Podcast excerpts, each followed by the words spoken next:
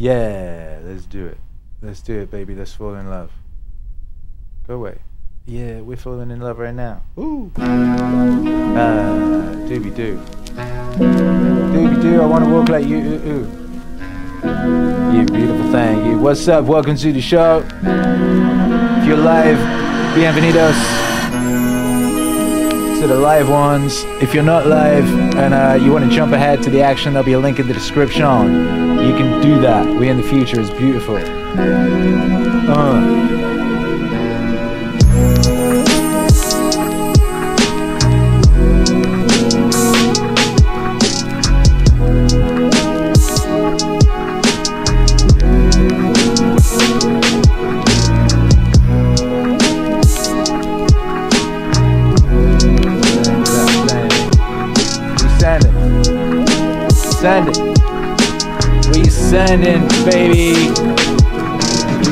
Baby, like like it's, it's grime in 2004. That's what we doing.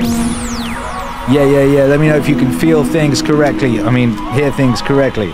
How is the volume level? How is the level of volume? Let me know if that works.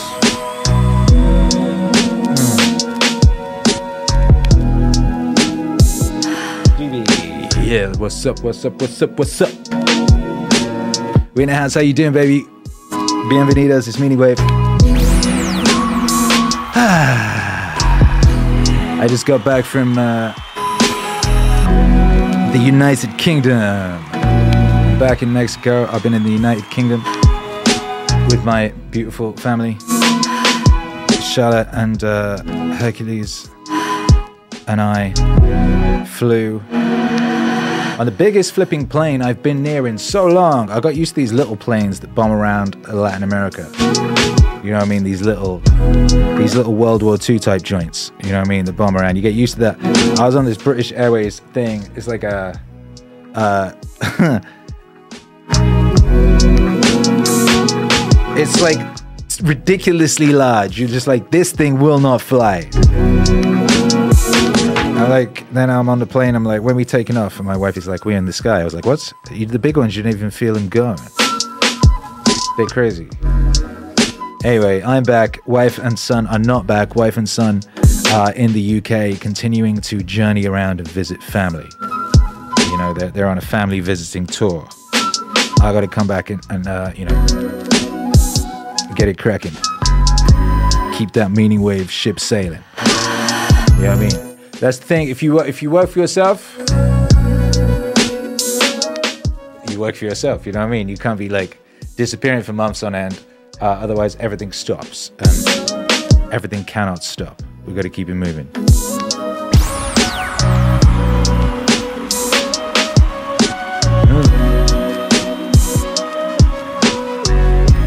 But it was cool, you know. It was cool. I got to see my mom, you know, for the first time in I know, like, what is it, five, six years? I don't know. First time in a long time.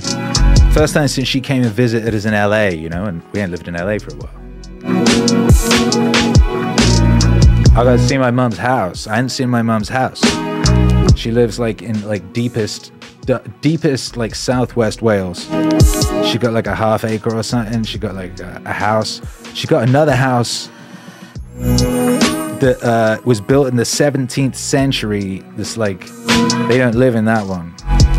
That one they like keep wood and stuff in. It was built in the 17th century. You forget how old stuff is. Like there's nothing in, uh, for example, in Los Angeles. There is nothing that old in Los Angeles. The oldest thing in Los Angeles was built like I don't know, like 90 years ago or something, right?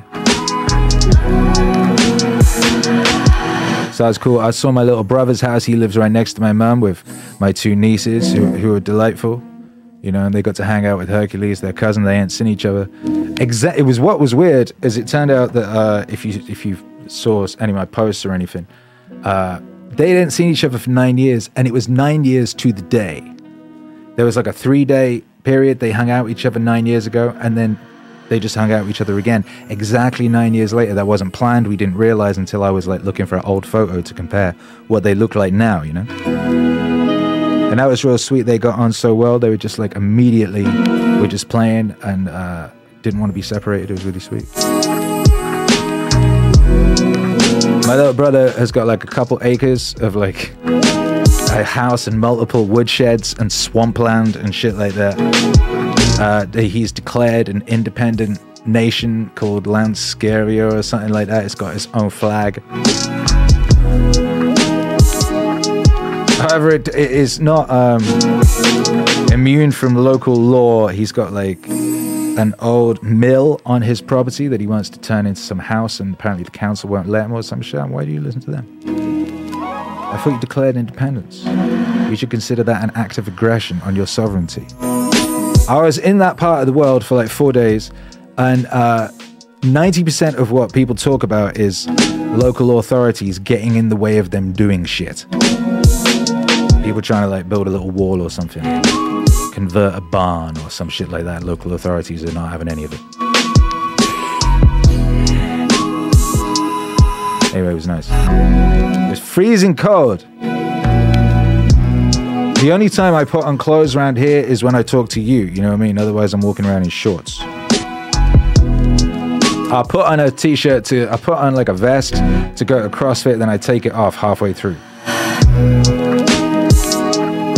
I put something on my top half to go to physio. You know, I'll be going to physio. This is much better. Thank you for asking. Physio actually works. How about that? I got it down as physiotherapy. for some reason, it went in my calendar as physiognomy. Uh, Jason Eva sent me a message saying, Akira, you have your physiognomy appointment tomorrow. my physiognomy is fine. I be looking good out here, don't you? How dare you? Gang, how are you all doing? We're going to listen to vinyl today. How about that? It's going to be delightful vinyl listening. Well, oh yeah, so I was away for eight days. Four days of that basically was straight traveling. Just straight traveling. Like hour to Cancun and like 10 hours on the plane. Then like seven hours from the plane to the bit of Wales that my mum's in. Then I had to go north, you know, to my old man's nuptials. Is it nuptials or nuptials? Answers in the chat. And that was another seven hours on the train. But it's cool. I quite like trains. I haven't been on a train since I was like last in the UK. Neither like I haven't been on. You forget how much of living in the UK involves riding around on trains eating crisps. It's like a lot of that. A lot of riding around on trains eating crisps. We're riding through uh, Wales or somewhere. And a little Hercules, he's looking out the window, uh, like fascinated. Dada, why is everyone so depressed? yeah, look out the window. He was looking at that point. The object of his concern was like a young fellow, a, young man. You know, with a with a big. Everyone's wearing this like deflated bubble wrap coats in the UK these days. We used to have like bubble coats, but they was like big puffer ones. These ones look like they've been deflated, like the life has been sucked out of them. Everyone's wearing those, and this young lad, he sat there like, mm, and he's got he's got a bag of McCoys. I'd forgotten about them crisps, and he's just dipping into that anxiously, sort of looking around from under his fringe, shivering. He said it's because he lives on crisps. Many British people live on a diet of crisps and Ribena. God bless. I did a bunch of fasting. I was at the airport and uh, I was hungry, you know, but there was no food that was not cancerous and evil. It was crazy. Uh, so I, I, just fasted, you know. That's a good thing you can do if you're if you're at a place like an airport or a train station and the food is uniformly cancerous. That's a great opportunity to bang a water and fast. And then you'll be fine. If you eat the food there, you will regret it. You'll be stuck on a plane and you'll be needing to go to the bathroom. Your fingers will smell of something disgusting. There'll be like weird gunk under your fingernails. You know, you'll be awash with sorrow and regret and horror. You know, your skin will be crawling. You don't need that aggravation. Fast, bang of water. That's what you got to do. Hello, M. Zinsei says, Kira, I love your work. I have the whole Wattswave collection and it's great to listen to while driving. I have the vinyls too, but they don't work good in the car. Appreciate you, bro. You know, it could work in the car. Like, you just need to get a, a sound system, hook up your record player, and just park up somewhere. You know what I mean? It's not going to work while you're driving, but you could park up somewhere and play your vinyl to the locals, seagulls, wherever you may be. You know? You know! How's everyone doing out there? What's going on? Who's in the building? Who's in the house? Make some noise. Smash that like, all that. Hello, Domino Development. Hello, Bleat Llama. Hello, Cedritage. Hello, Free Consciousness. DJ Mikey Mike. Extra Chewy says, Akira, how's it going? It's going good, baby. It's going good. It was confusing being in the UK. People speak English. I'm not used to that. I go to a coffee. I go, Buen dia. Quiero una cappuccino con leche. Avena, por favor. Like, what the fuck are you talking about? Like, oh yeah, I forgot where I am. Someone bumps into you, you go, lo siento. And they go, what? And they go, oh yeah, my bad. It's very difficult to deprogram yourself from, um, from you know, conversational Espanol. Spanish is very base language. Shout out to everyone. Saw a record that said Spanish is inherently istophobic because it has got gendered language in it and because the Spanish people refuse to refer to each other as Latinx, which sounds stupid. No one wants to say that. It's difficult to say. No one wants to say Latinx. It's just too much. It hurts the jaw.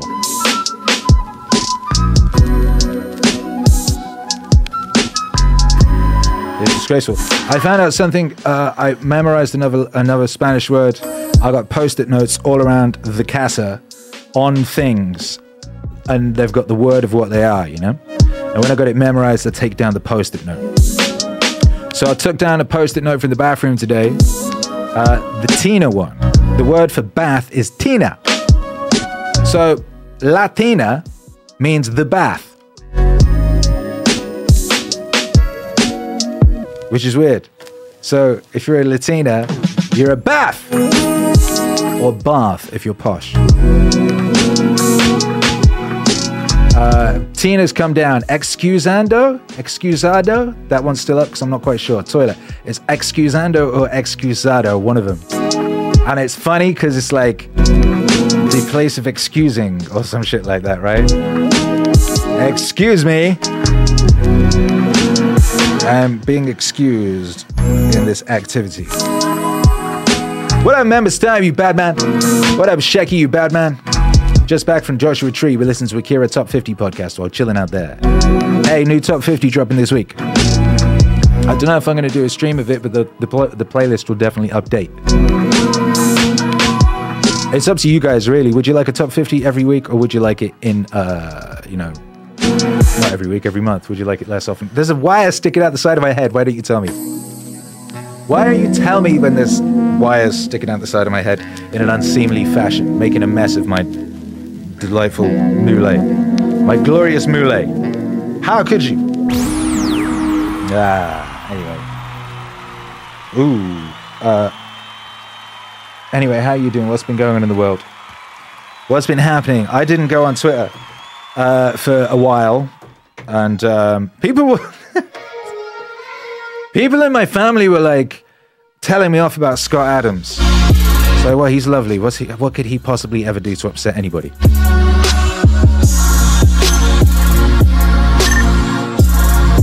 Apparently, Scott Adams upset loads of people while I was gone.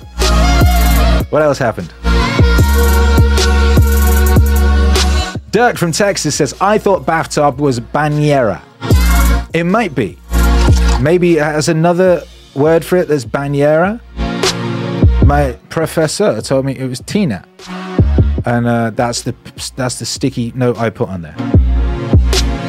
So I don't know. There's some things I've got multiple words. Also, the guy who teaches me Spanish is from Venezuela.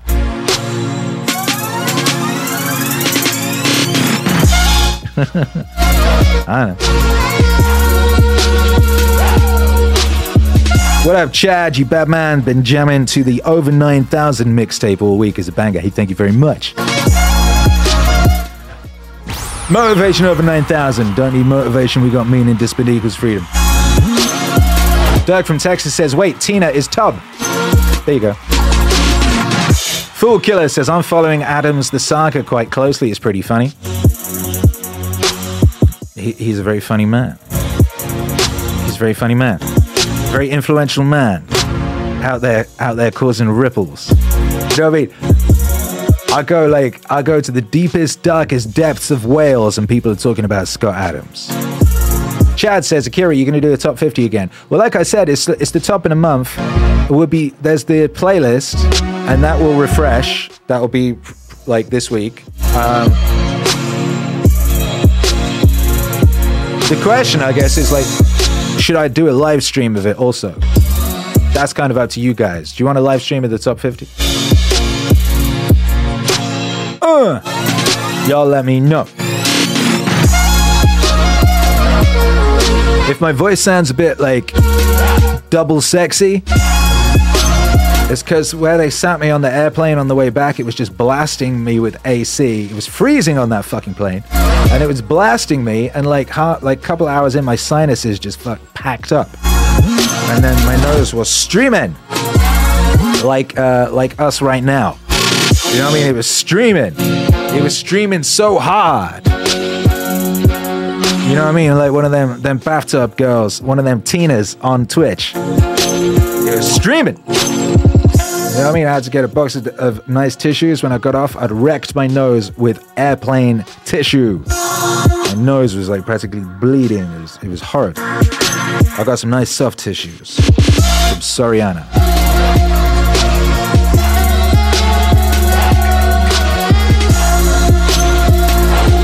I lay my ass in the sun.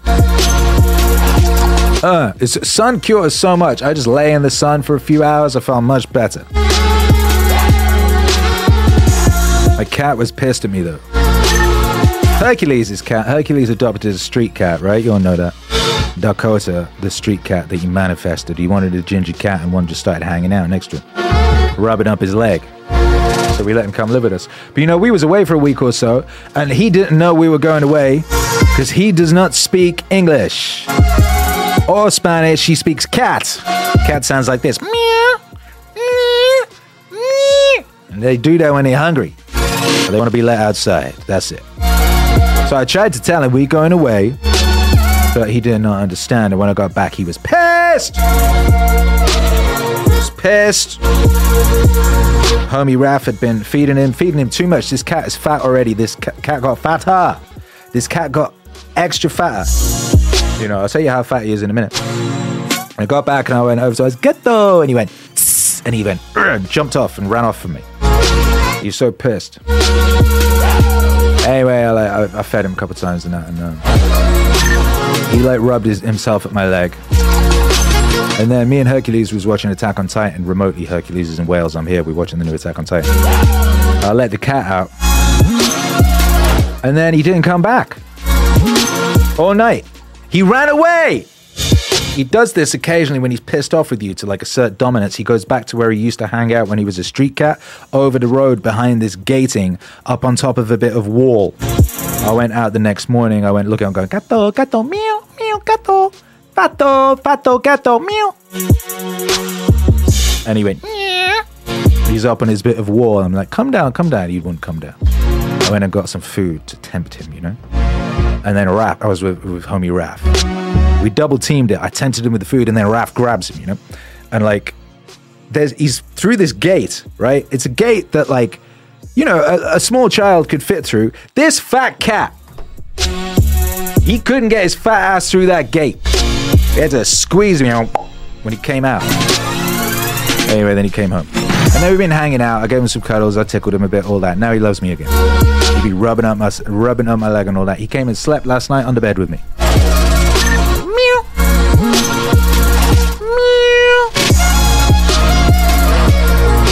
Yeah, we homies again now. But like, I gotta, I gotta defat him, you know. So we're not gonna be homies because I refuse to feed him as much as he wants to be fed. Because I gotta defat that cat.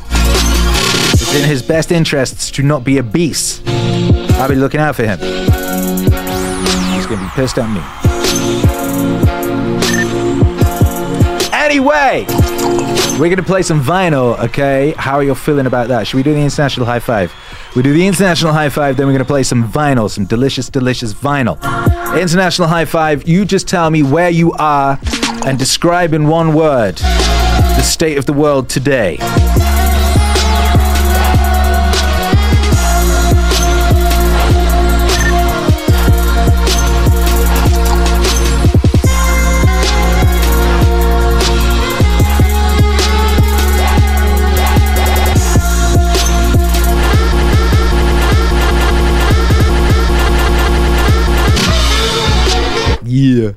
What up, Austin?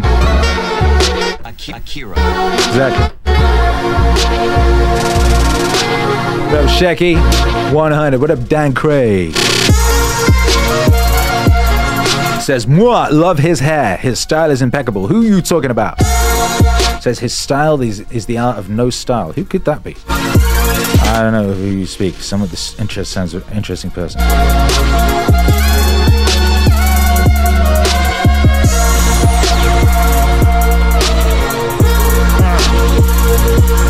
We got Full Killer in the house, Maryland. State of the world is going. I would concur. Dirk, Fort Worth, and F? State of the world is F. That's funny. uh, England and France says high vibe. Blanks and Cali. Chad, Canada.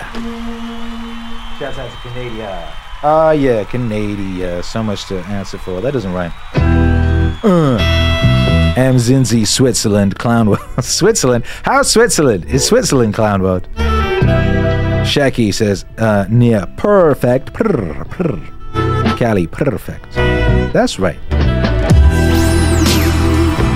Shit, baby, it's a Sunday. We chilling. Broadcasting live across space and time. If this isn't nice, I don't know what is.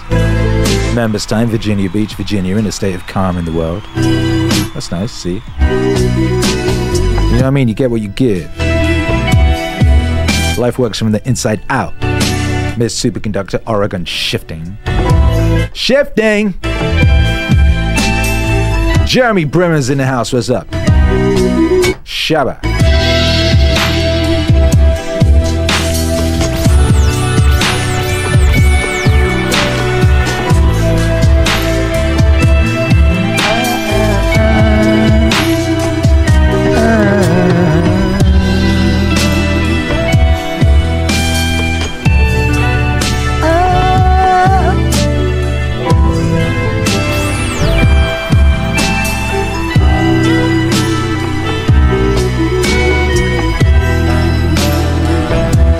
Goodness. Austin Zumbrumman, H Town. Shouts out to Candy Coat at Carsville. Swangsville says spring has sprung. Good. Encrypted Evolution says uh, Palladian Cyborg Hybrid here. 232 hertz, please. Bungie Animator says Colorado and sunny. Either you love someone you don't. Either you love someone or you don't. Either you love someone or you don't. Hey, YouTube's just sent me a message. Says now would be a good time to insert ads. Creators earn more money inserting ads. The more viewers are watching, give it a try. Hey, I got something you could give a try, YouTube. These nuts! I'm gonna dedicate that, that that Deez nuts reference to little Hercules, my son, who is currently very enamored with the Deez nuts insertion uh, situation potentialities. Yeah.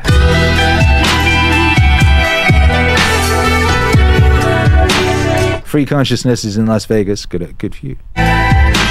Shouts out to you.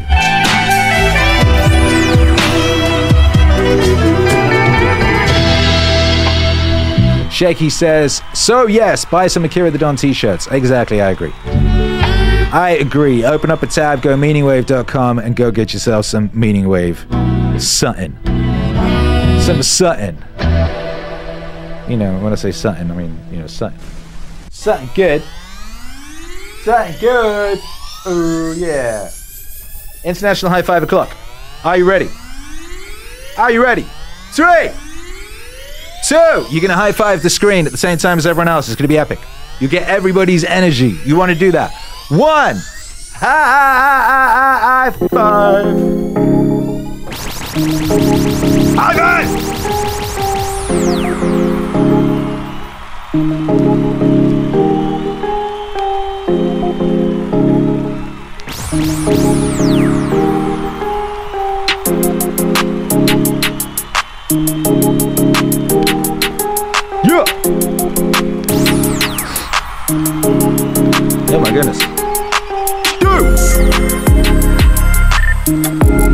How'd that feel?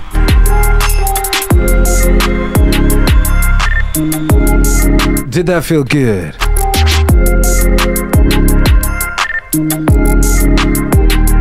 Mm. Yeah, it did. It felt good to me, I gotta say.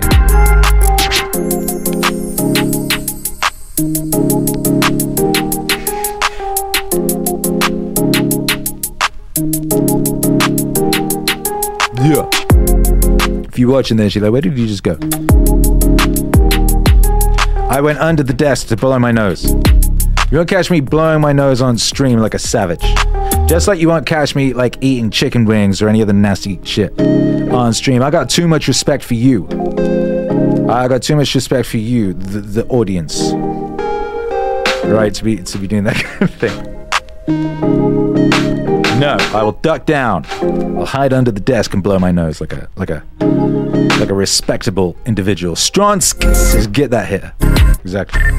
Shaka Zulu says, "Smash that like." You should. You should. There's a whole gang of you here who've not yet smashed the like. Do it now. Do it for the ancestors. Do it for those who have no thumbs. Motherfuckers out there with no thumbs and you ain't smashing that like. What are you doing? Uh. Alrighty, we're gonna listen to uh, an album. How about that? You excited? Uh, this right here is a beautiful album. This right here, we listened to uh, part one uh, of this series a couple weeks back. That was the Web of Life. This is the Web of Life Two. Web of Life Two is a really, really uh, well. We were gonna listen to it. It's wonderful. You know, this is the vinyl. It's it's very nice vinyl. Look, it's got a lovely back, and it's got a lovely front. It's uh, you can open it up if you so wish. Ooh, and and all this stuff will fall out if you're not careful. If you've not slotted it, I didn't slot it. Look, it opens like this. Isn't that nice? Look, that is art. That right there, that's what that is. Art. Beautiful. Web of Life. Uh, comes with this handy booklet. Handy. Look at the color of it. The color of that. That's like a. It's like that. It's like that Sour Patch. You know what I mean? It's like that Sour Patch candy lemon. It's that candy lemon and it's got all the lyrics in it. And uh, you know you're going to need that when you're sitting on your rocking chair listening to your vinyl. You know you're going to want your, your handy lyric book, and then you can read along. You know what I mean, and know what's going on. Understand things. Uh, I I saw a survey being bopped around the place the other day. Apparently, like Gen Zs uh, insist on putting subtitles on all the time apparently like 60% of polled I just this is a poll. You get in trouble talking about polls apparently. I've, I've heard that. Word around town is you can get yourself in serious shit talking about polls. Is it poll or pole I mean I'm part Pole that shouts out to my granddad Polish. But anyway uh, they asked some people and the ones of whom were like Gen Z 60% of them said that they put on subtitles in the language of the thing they're watching, right? So if they're watching an English TV show in English, they're putting in English subtitles. And people are like, why might that be? Why might that be? Some people are blaming bad sound mixing, and I do think sound mixing is bad. I saw some sound mixers responding, This is not the case. We're very good at our jobs. It's just that you haven't got good enough equipment. And I saw someone saying, Should you not mix for shitty equipment. And they were like, no, we should not. It's like, yes, you should. People used to. This right here, I've got I'm, I'm slapping my CRTV TV. The speaker in this, this isn't a fucking sound bar. This isn't a 400. It's like little speakers on the side. People used to mix for lowest common denominator and uh, that was the right thing to do. I do that. I mix for the lowest common denominator. When I'm doing my mixing, I make sure shit sounds good coming out of a telephone, out of a laptop, out of whatever, right? If your shit sounds good coming out of the worst thing possible, then it's ready for for uh, distribution. You know what I mean? If you can't make your shit sound good coming out of a TV, you suck at your job, Mr. Sound Guy. Ugh. Anyway, uh, there are various other theories uh, one is due to the nature of social media. People, kids have got used to there being subtitles on everything. Another is that it draws you deeper into the experience, and then once you've got into that, you want more of it. I personally have no idea. Maybe you guys have an idea. I have no idea. Free Consciousness says yes, always subtitles.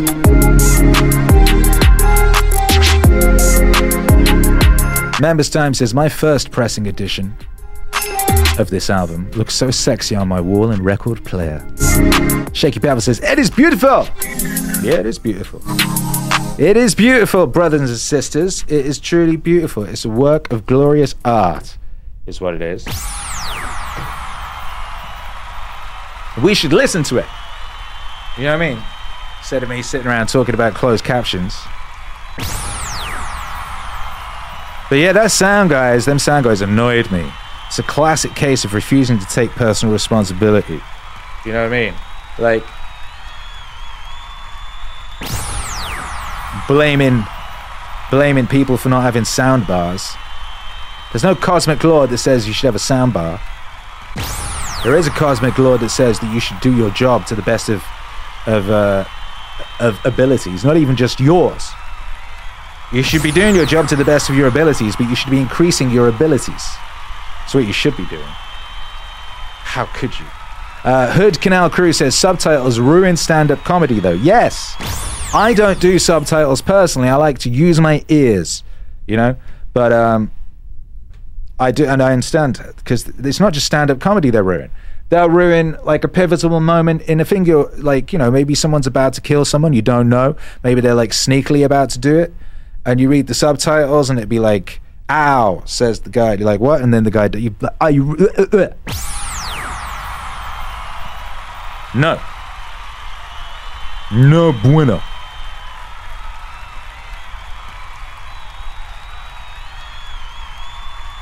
D-Man says that's a nice angle Don into the mix this one yeah this is a nice angle huh it is a nice angle, and uh, we're going to enjoy this angle now as we enjoy this record. Let me know how the sound is. You know, let me know how things are, and um, we're going to go in on side A. like that. Did you like my little cough noise anyway? what was that? As like a slight dryness in my throat is what it was that resulted in that in that weak little noise. Brothers and sisters, put your hands together. We're gonna listen to this dope looking vinyl. That's such a dope looking vinyl, says D Man. D Man is correct, as always. I ain't never heard D Man tell no lie.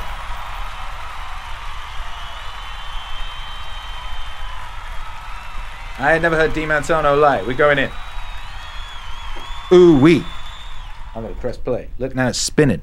Spinning! Spinning around, baby, like Dead or Alive in 1985. Ooh. Let's get it.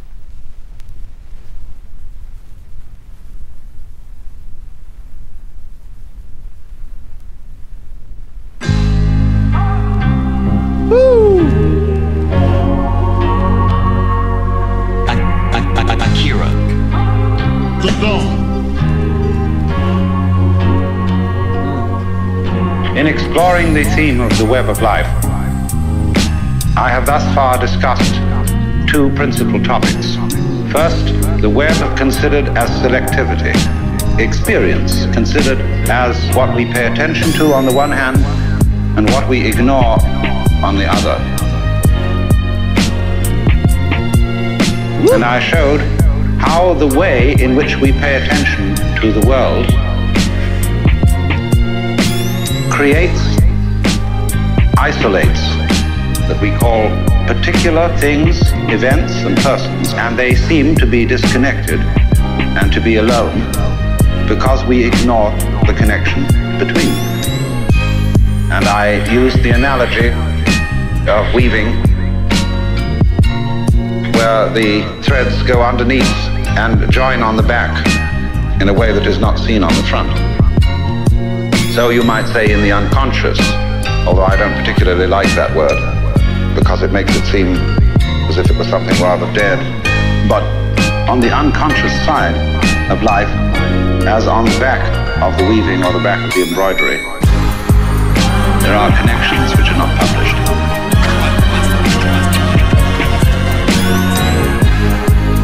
There are connections which are not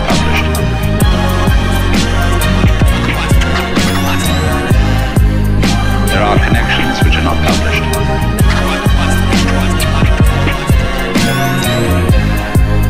There are connections which are not published.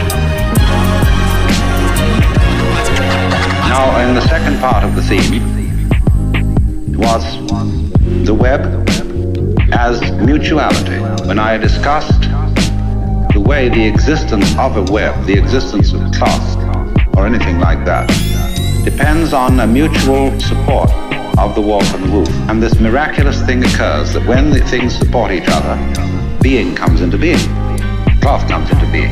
And so in exactly the same way, our world is a manifestation of relativity. And this requires a balance, combination, a relationship of opposites in every domain of life. And although these opposites are explicitly different and even antagonistic, they are implicitly one. Implicitly one. They are implicitly one. And that's the secret. There are connections which are not published. A relationship of opposites in every domain of life. There are connections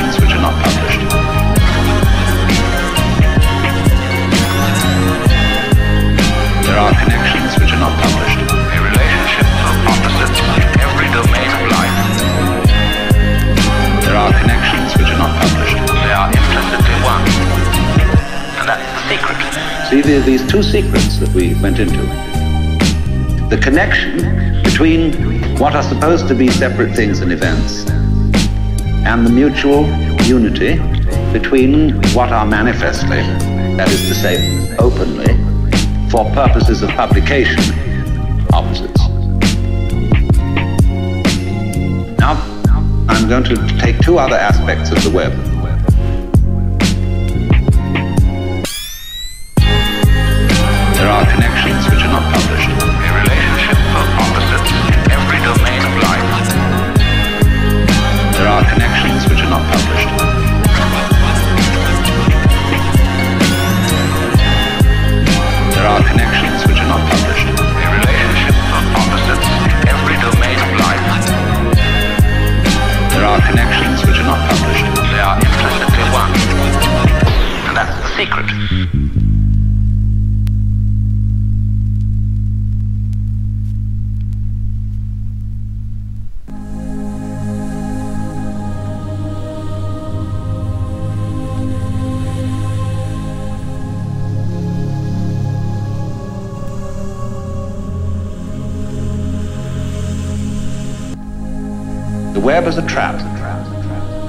Spider's web as a trap for flies.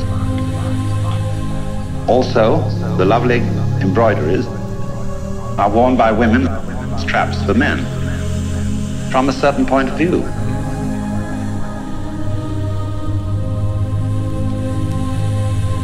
From a certain point of view. And I want to consider the web as something playful.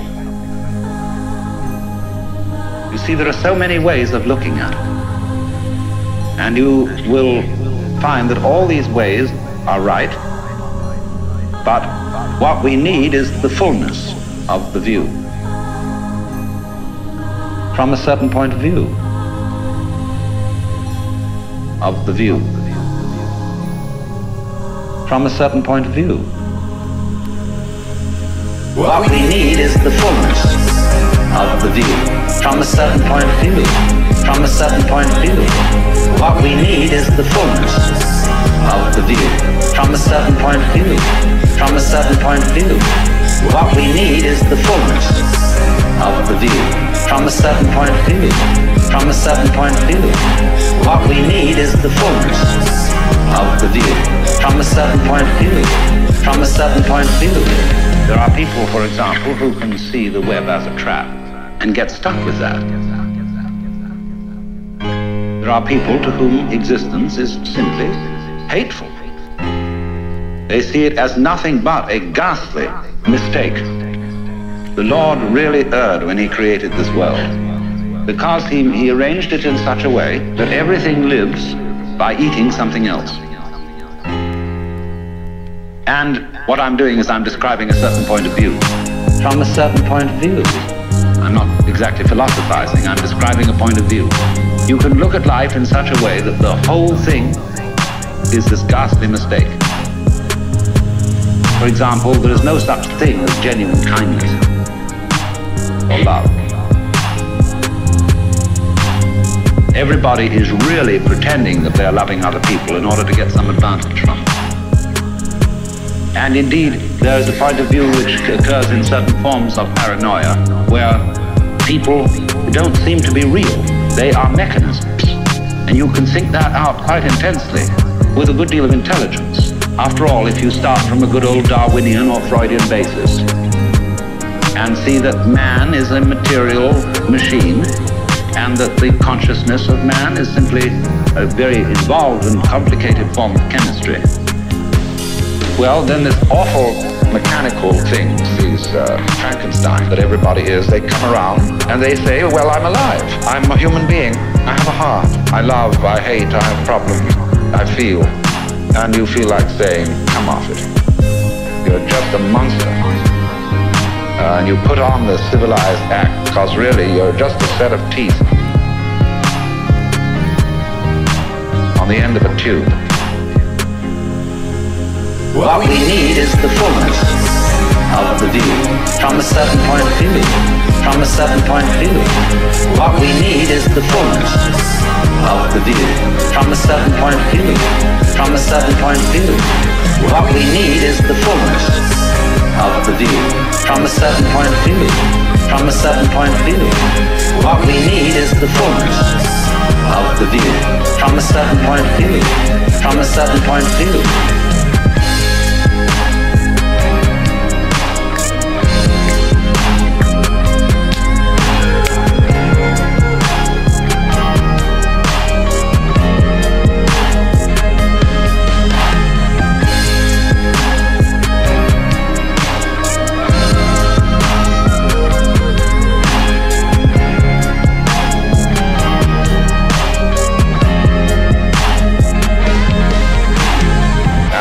Got a ganglion behind those teeth, which you call your brain or your so alleged mind.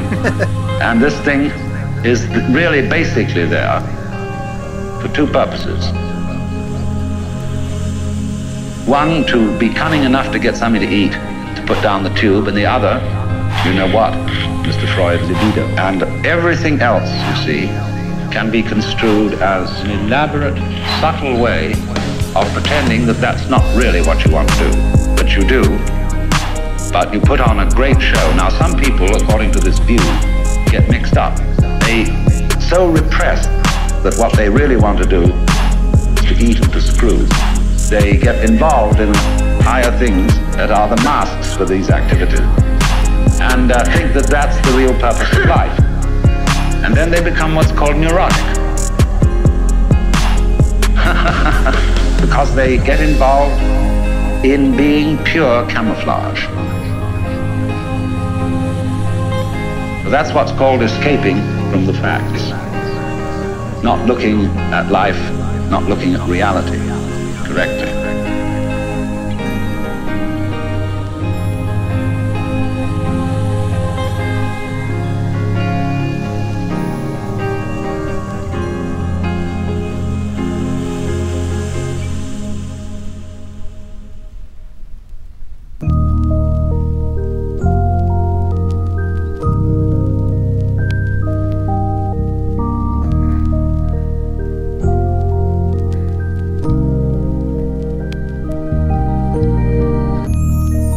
This is a very strange thing, you see, that it is partly true that the universe, so far as its biological aspect is concerned, is this weird system that lives by everybody eating everybody else. Only what we do to maintain what is called order and civilization is that various species make agreement that they won't eat each other they'll cooperate and so be an enormous gang which can beat down the others. So the human being is the most successful so far of this gangster arrangement. We are the most predatory monsters on earth. And we have cooperated to assault the fish and the vegetables and the chickens and the cows and everything, you see? Only we do it by not letting our left hand know what our right hand doeth. In other words, ladies and gentlemen, unless gentlemen happen to be prone to going hunting, this is port, they don't see their food killed. They don't see the slaughterhouse. And so what you get in the butcher, in the market, is steak, you know, is a thing in its own right. It has nothing to do with a cow. Steak is a thing shaped us and so, and it looks as if it might be like a banana or something like that, you know, and nobody worries. And when a fish is served up, it does indeed look like a fish, but it's not the squiggly, squirmy fish that comes out on the end of the fisherman's line. You know, when you really fish, you realize that the fish doesn't like it very much. This gangster arrangement. We are the most predatory monsters on earth. Let me repeat. So let me repeat of this gangster arrangement. Of this gangster arrangement. We are the most predatory monsters on earth. So let me repeat. So let me repeat of this gangster arrangement. There is that absolutely extraordinary side of things that is really terrifying. And so let me repeat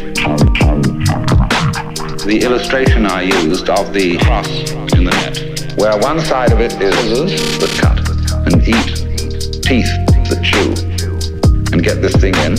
And the opening side of it is like James Joyce's Ulysses, the girl who says yes, and I said yes, yes, yes. She wants to be absolutely ravaged by her man, see?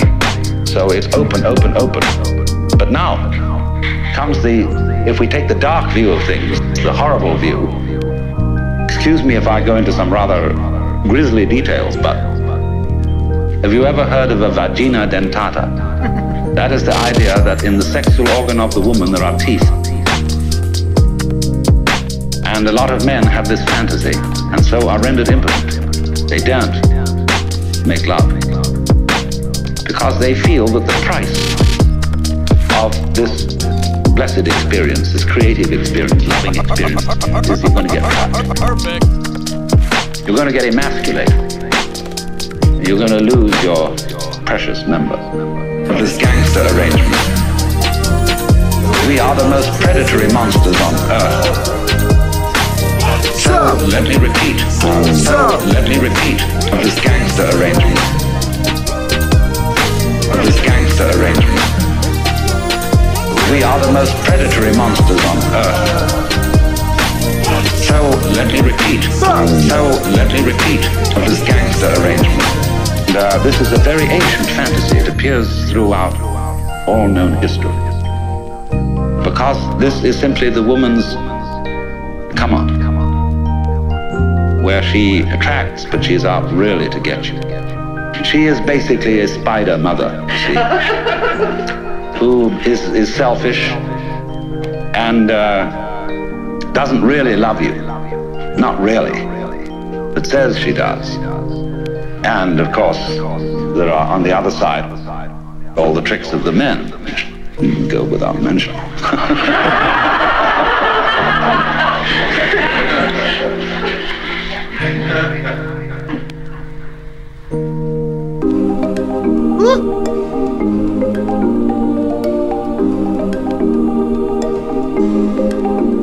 So, this is a view of the world as a system of mutual exploitation and of maximal selfishness. Now, it's a very profitable view to explore. Everybody should do in their lifetime sometime two things. One is to consider death to observe skulls and skeletons, consider death, and to wonder what it will be like to go to sleep and never wake up. Never. That is a very gloomy thing for contemplation, but it's like manure. Just as manure fertilizes the plants and so on. So the contemplation of death and the acceptance of death is very highly generative of creative life. You get wonderful things out of that. And the other thing to contemplate is to follow the possibility of the idea that you are totally selfish. That you don't have a good thing to be said for you at all. You're a complete, utter rascal. You're a complete, utter rascal. Now, the, the Christians have avoided this. Because all those they say in their Episcopalian form of confession that we have erred and strayed from thy ways like lost sheep, and we have followed too much the devices and desires of our own hearts, too much. We have offended against thy holy laws. We have left undone those things we ought to have done, and done those things which we ought not to have done, and there is no health in us. But it ought to be different. And we're going to do our best to amend with the help of God's grace. That is a real con act. If you equate health with genuine love and perfect unselfishness, then in that sense there is no health in us when we look at ourselves from this point of view. Consider death. To observe skulls and skeletons. Uh-huh, uh-huh. Oh, Consider death. And to wonder what it will be like to go to sleep and never wake up. Never consider death. To observe skulls and skeletons. Consider death. And to wonder what it will be like to go to sleep and never wake up. Never.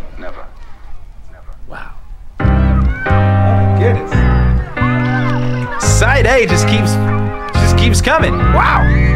Yo, make some noise, Meaning Wave. I'm here, I'm here. This ain't no middle wild. You love yourself in terms of what is other, in terms of what is Other. You love yourself in terms of what is other, in terms of what is other. Now, when you go deeply into the nature of selfishness, what do you discover? You say, I love myself, I seek my own advantage. Now, what is the self that I love? What do I want? and that becomes an increasingly ever deepening puzzle. Now, I've often referred to this when you say to somebody else, I love you. It's always rather disconcerting to the person to whom you say that. You imply that you love them with a pure, disinterested, and holy love, they automatically suspect it as being a little bit phony. But if you say, I love you so much I could eat you, that's an expression, as a way of saying to a person, you attract me so much that I can't help it. I'm absolutely bowled over by you. I'm gone.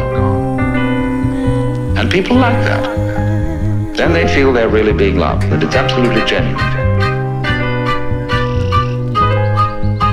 But now, I love you so much I could eat you. Now what the devil do I want? I certainly don't want to eat the girl in the sense of literally devouring her, because then she'd disappear. Ah, but I love myself. And what is me? In what way do I know me? Well, it suddenly occurs to me that I know me only in terms of you.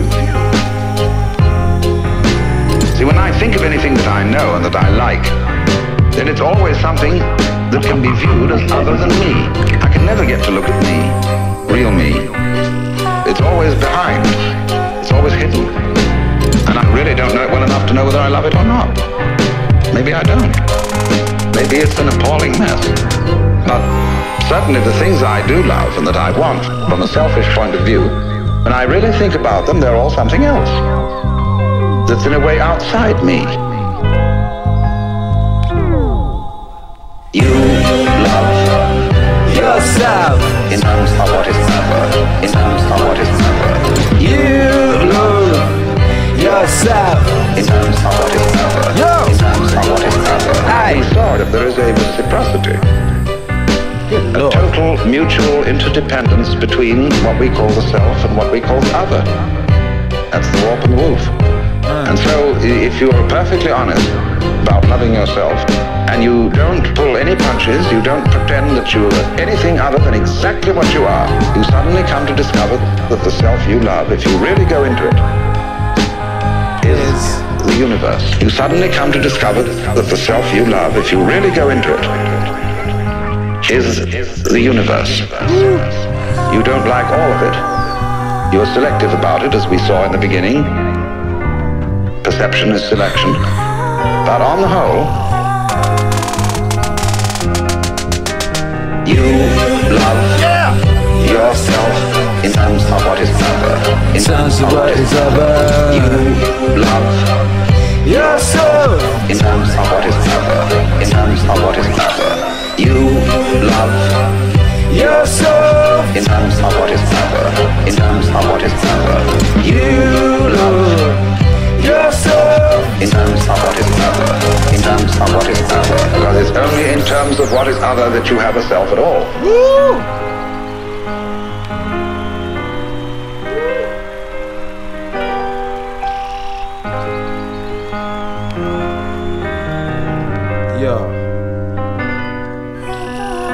Good lord.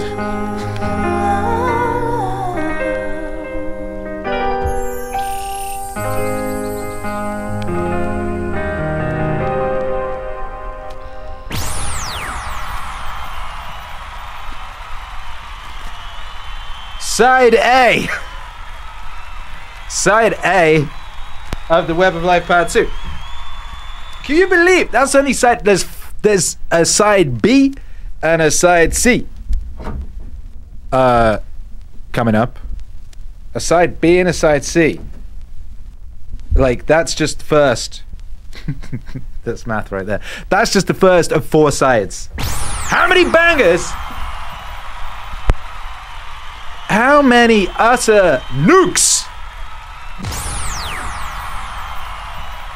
Is it possible to fit on one album? That's ridiculous. I haven't listened to this record since um, last time when the first the vinyl first came in.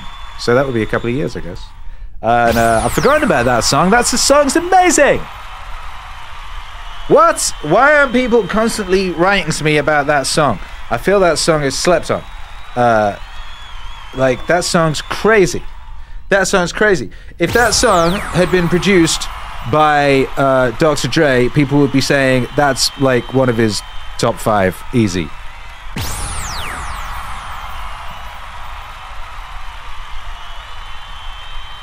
Just like utter nuke city. Nuke city! David Owens says, How many bangers can you cram into four sides? We gon' find out. We gon' find out today. Aether Elephant says, Beautiful tune, Mr. Don. You are breathtaking.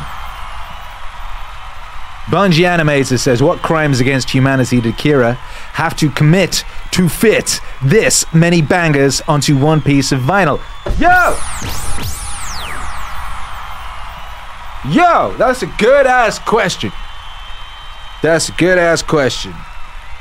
It must be some kind of time loop thing. I don't think I've done enough.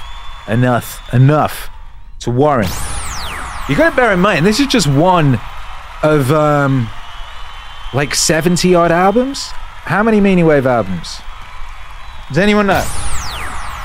If you go to Meaning Wave, to actually, a way to find out is if you go to meaningwave.com, navigate to meaningwave.com, and hit the digital bundles link, which is the main splash page thing, and then navigate to the All Meaning Wave bundle. That should have the truth for us. According to this, okay, 56 Meaning Wave albums. 56 Meaning Wave album. 50 what? Right, this is just one. This is just a quarter. You just listen to a quarter of one of 56. Ugh. Dave Owen says I need to take a vacation after all those bangers on side one. Fool Killer says a banger stockpile. Yeah, we're going to side two. Let's see how side two fares. What do you reckon? What are your predictions for side two? Do you think we're going to have lots of bangers or do you think it's going to be mid? We'll see. We'll find out. We'll find out now. Now we'll find out as we go into side two, or should I say side B? B. Ah, I'm a wash. I'm giddy. Giddy. Has science gone too far? Bungie anime is a good question. One of the very great things that C.G. Jung contributed to mankind's understanding was the concept of the shadow. That everybody has a shadow. And that the main task of the psychotherapist is to do what he called to integrate the evil. To, as it were, put the devil in us in its proper function. Because you see, it's always the devil, the unacknowledged one, the outcast, the scapegoat, the bastard, the bad guy. You see, the black sheep of the family. It's always from that point,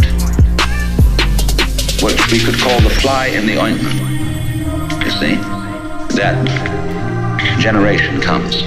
In other words, uh, in the same way as in the drama, to have the play, it's necessary to introduce a villain. It's necessary to introduce a certain element of trouble. So, in the whole scheme of life, there has to be the shadow. The shadow. The bastard, the bad guy, the black sheep of the family. The shadow. Integrate the evil. Integrate the evil. The shadow the bastard, the bad guy, the black sheep of the family, the shadow. Everybody has a shadow, because the shadow there the substance. So this is why there is a very strange association between crime and all naughty things and holiness. You see, holiness is way beyond being good. Good people aren't necessarily holy people. A holy person is one who is whole, who has, as it were, reconciled his opposites. And so there's always something slightly scary about holy people. And other people react to them in very strange ways. They can't make up their minds whether they're saints or devils. So holy people have, throughout history, always created a great deal of trouble, along with their creative results. Take Jesus, for example trouble that Jesus created is absolutely incalculable. Think of the Crusades, the Inquisition, the heaven only knows what's gone on in the name of Jesus. Freud's a big troublemaker, as well as a great healer, you see. It all goes together.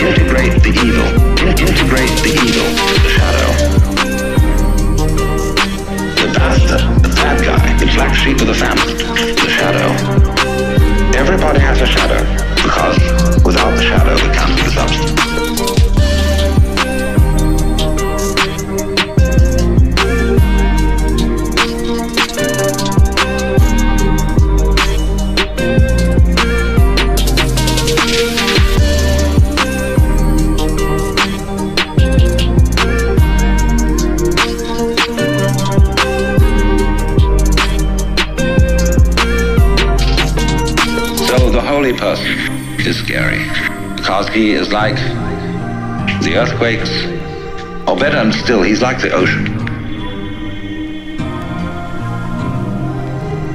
See the ocean on a lovely sunny day, you can say, "Oh, isn't that gorgeous?" and you can go into it and relax and float around.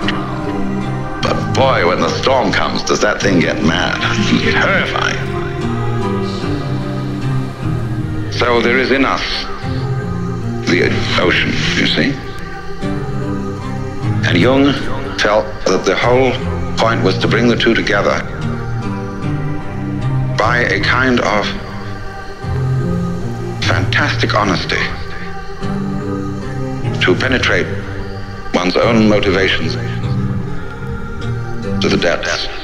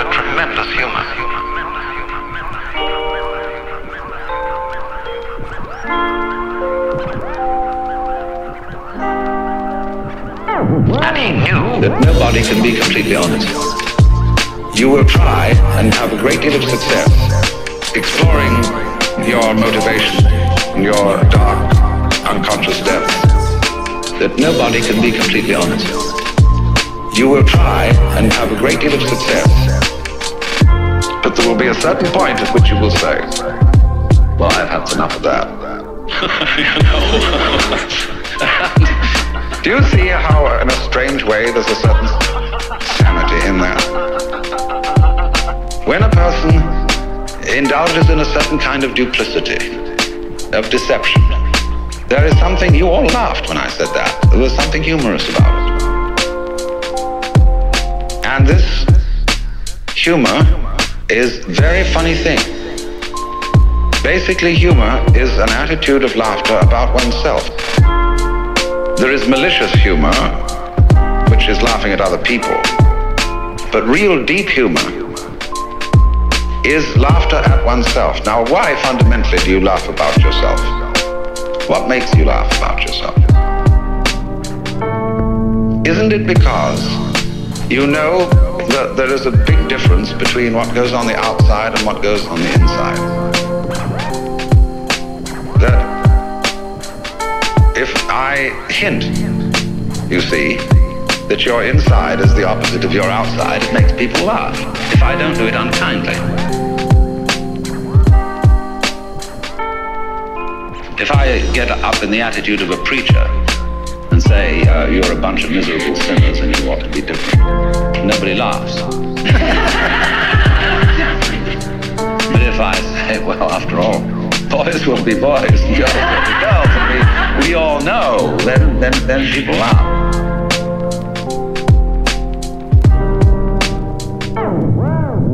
Nobody can be completely honest you will try and have a great deal of success exploring your motivation, and your dark, unconscious depths, that nobody can be completely honest. You will try and have a great deal of success, but there will be a certain point at which you will say, well, I've had enough of that. now, you see, what's, what's happening when we do that? Now, I passed you around a lot of embroidery to look at before we started. Perfectly sure that you got the point. That there's a big difference between the front and the back. In some forms of embroidery, the back is very different from the front because people take shortcuts. In the front, everything is orderly, and it is supposed to be kind of messy on the back side. See, which side will you wear? You've got to be sure you get the front in the front, have the back in the back. The back has all the little tricks in it, all the shortcuts, all the lowdown that people don't acknowledge. And it's exactly the same with the way we live. You know, like sweeping the dust under the carpet in a hurry just before the guests come. I mean, we do ever so many things like that. And if you don't do it, if you don't think you do it, and you think, well, really, I, my embroidery is the same on both sides, see? Well, you're deceiving yourself. Because what you're doing is you're taking the shortcuts in another dimension, which you're keeping out of consciousness. Everybody takes the shortcuts. Everybody plays tricks. Everybody has in himself an element of duplicity, of deception.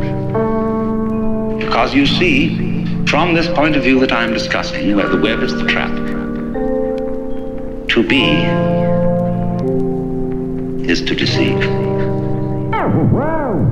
Nobody can be completely honest.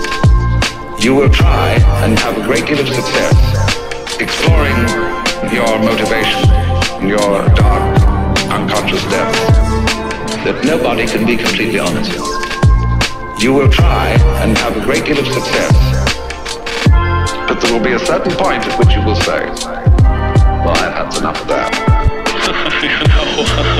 you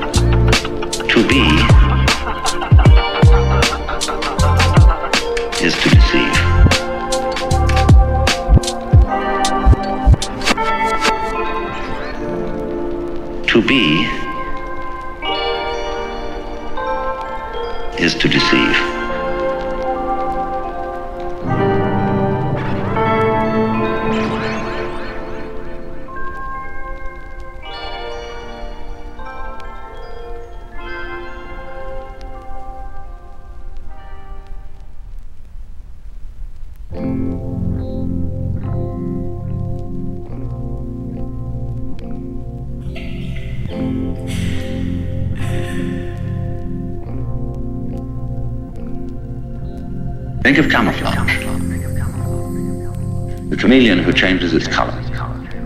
Think of the butterfly pretending it has eyes. Think of the flower saying to the bee, like my honey. Bee says, wow. But then that means that the bee has to be. It has to go on living and all the trouble it takes to go around collecting honey and raising other bees and organizing itself and doing that dance which tells the other bees where there's more honey. All that stuff to do. The flower was deceptive. Life is a drama, and a drama is a deception, a big act. When you peel an onion and you don't really understand the nature of an onion, you might look for the pit in the center, like any ordinary fruit has. But the onion doesn't have a center. It's all skins. So when you get right down, there's nothing but a bunch of skins. You say, well, that was a kind of disappointing. But of course, you have to understand that the skins are the part that you eat.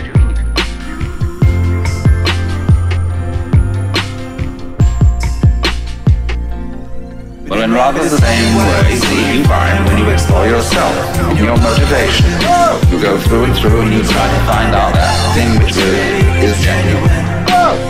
That thing which really is genuine. Well, in rather the same way, you find when you explore yourself your motivation, you go through and through and you try to find out that thing which really is genuine. Whoa! That thing which really is genuine. That's why in Zen, discipline they give you koans which require a perfectly genuine act.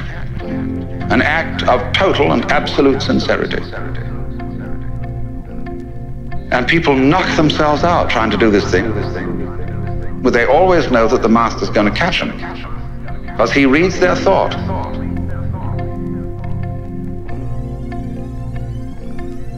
You know that story of von Kleist about the man who had a fight with a bear, and the bear would read his thoughts so that the only way of hitting the bear was to do so not on purpose.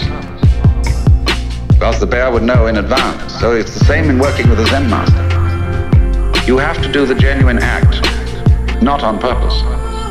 But since you are put in a situation where it's rather formal and you're supposed to do it on purpose, you're stuck, see?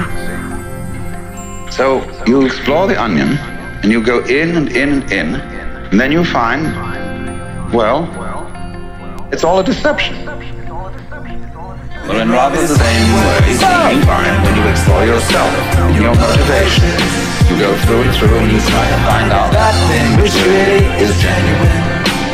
That thing which really is genuine. Well, in rather the same way, you find when yourself your motivation, you go through and through and you try to find out that thing which really is genuine. Oh! That thing which really is genuine. Oh shit!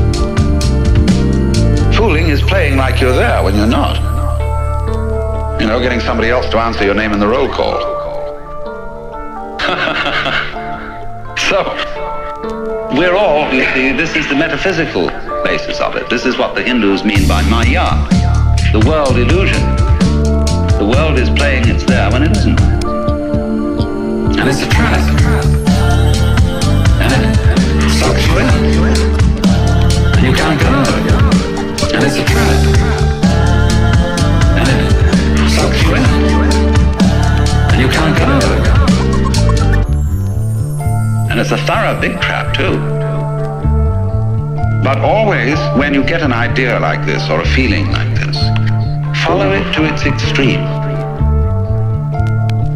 Don't back out from it. If you find you're selfish, go to the extreme of what selfishness means. Confusion largely results from not following feelings or ideas to their depth. You know, people think they want to be immortal. They'd like to live forever. Do you really want to do that? Think about it. Really go into it. What it would be like.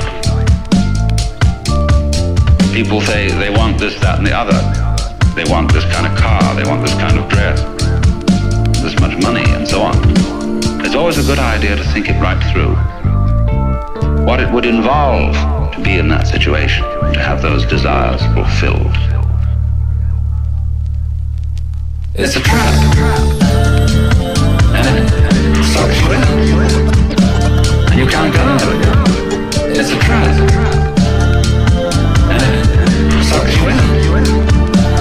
You can't get out of it.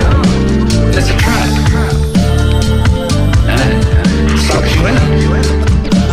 You can't get out of it. It's a trap.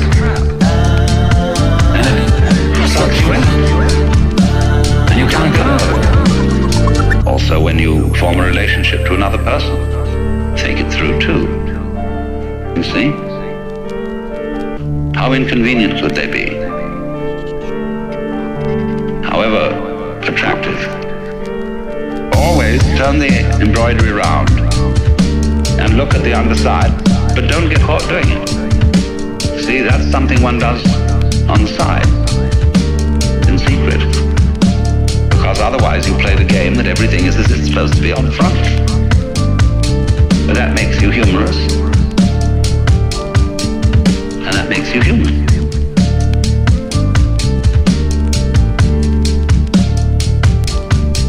But that makes you humorous. And that makes you human. But that makes you humorous. And that makes you human. But that makes you humorous. And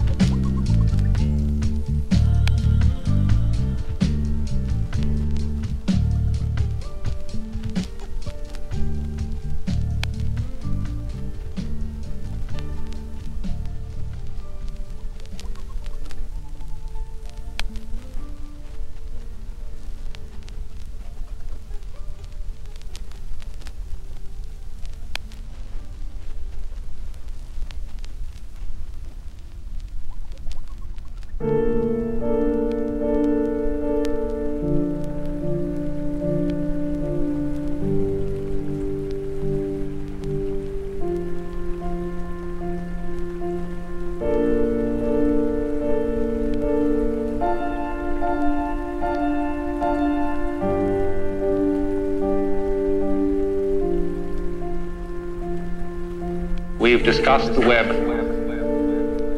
from three points of view. As an analogy of the selective operation of our senses and mind, whereby certain things in the world are picked out as significant according to certain game rules.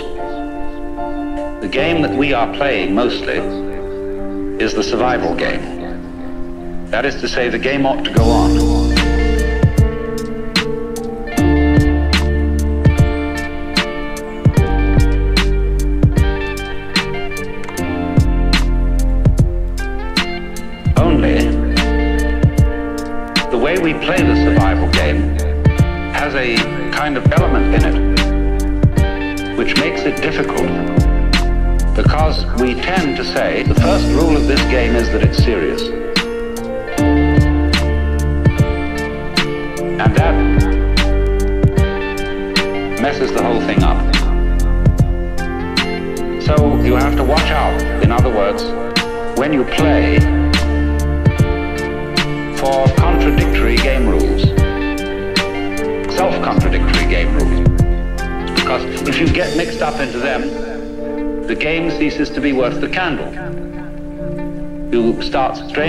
Something, then it just isn't worth it. Then the second thing that we observed was the web as an analogy of mutual interdependence. We could call it the idea that all existence is relative, that all existence is transaction. The transaction being typically exemplified by, say, the operation of buying and selling, in which there can be no buying without somebody selling, and there can be no selling without somebody else buying. That kind of interdependence of the inside going together with the outside. What is in you going together with what is outside you is absolutely fundamental to existence. It is existence. Existence is relativity. Existence is relativity. Is relativity. What is in you going together with what is outside you is absolutely fundamental to existence. It is existence. Existence is relativity. Existence is relativity. Existence is relativity. We explored the web as a trap. The spider's web. Won't you come into my parlor, said the spider to the fly. And we saw what would look at all of life from the point of view that it is original selfishness, and original hunger. And we found that if you take that point of view to its ultimate extreme, it dissolves. And it isn't so bad after all. Shakespeare says, it is a tale told by an idiot, full of sound and fury,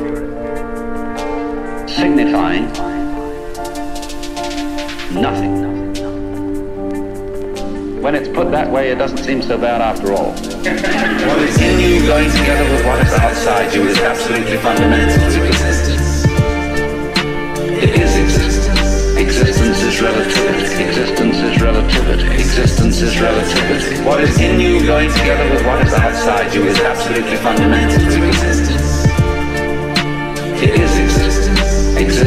Relativity. Existence is relativity. Existence is relativity. I remember that I had a Zen master friend who wrote a letter to a friend of mine which was passed on to me. This friend of mine was aspiring to be a writer, and he was trying to write novels that would put across Buddhism to people. Sugar the pill. And my Zen master friend didn't approve of this at all. He said, don't write any story to people write it to the great sky. Because all the real masters of literature, especially novelists and storytellers, are great masters of nonsense. Think of Lewis Carroll. You can uh, use Lewis Carroll, and he did use Alice in Wonderland as a Zen textbook. Twas brillig and the slithy toves that gyre and gimble in the wabe. That's Zen. I had a discussion with a great master in Japan we were talking about the various people who are working to translate the Zen books into English. He said, that's a waste of time. If you really understand Zen, he said, you can use any book You could use the Bible. You could use Alice in Wonderland. You could use the dictionary. Because, he said, the sound of the rain needs no translation. The sound of the rain needs no translation. The sound of the rain needs no translation. The sound of the rain needs no translation.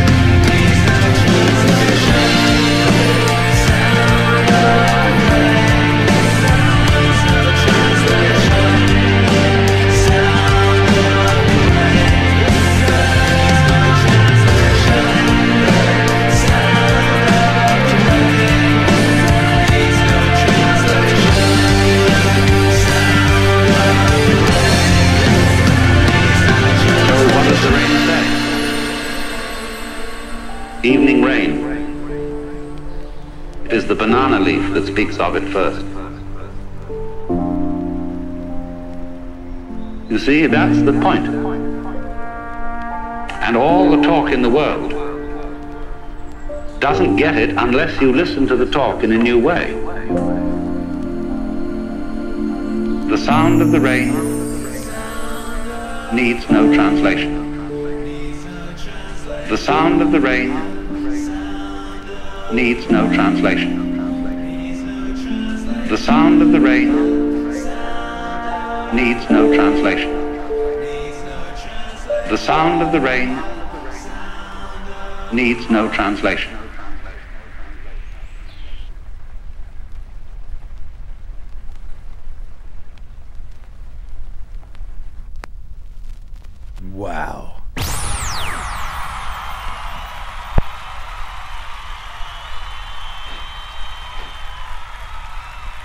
Bloody hell. I wasn't expecting that. Having not listened to this album for years and having not made it for years, I made it years ago. I forgot the sequencing. Good lord! What were we like? Okay, let's see. Will side B be mid? After the utter magnificence of side one, I think side two trumps side one. I don't know about you. I, I don't know. Um, look at this. Look at it. It's got a lovely sleeve. You see this? You see? Look at that. Look at that. The candy lemon center and the, the neon pinky purple. Ugh, ugh, ugh. So choice. Meaningwave.com. Get you one of these if you ain't got one. Meaningwave.com. Happiness. It's a side effect of meaning. Good lord! Wow, what an amazing side! And uh, just capped off with with uh, what there is a masterpiece. Uh, I'm not um, afraid to admit that is obviously uh, a masterpiece. That's one of those like greatest things ever committed to uh, physical media type joints. That's ridiculous. That's ridiculous. Good lord.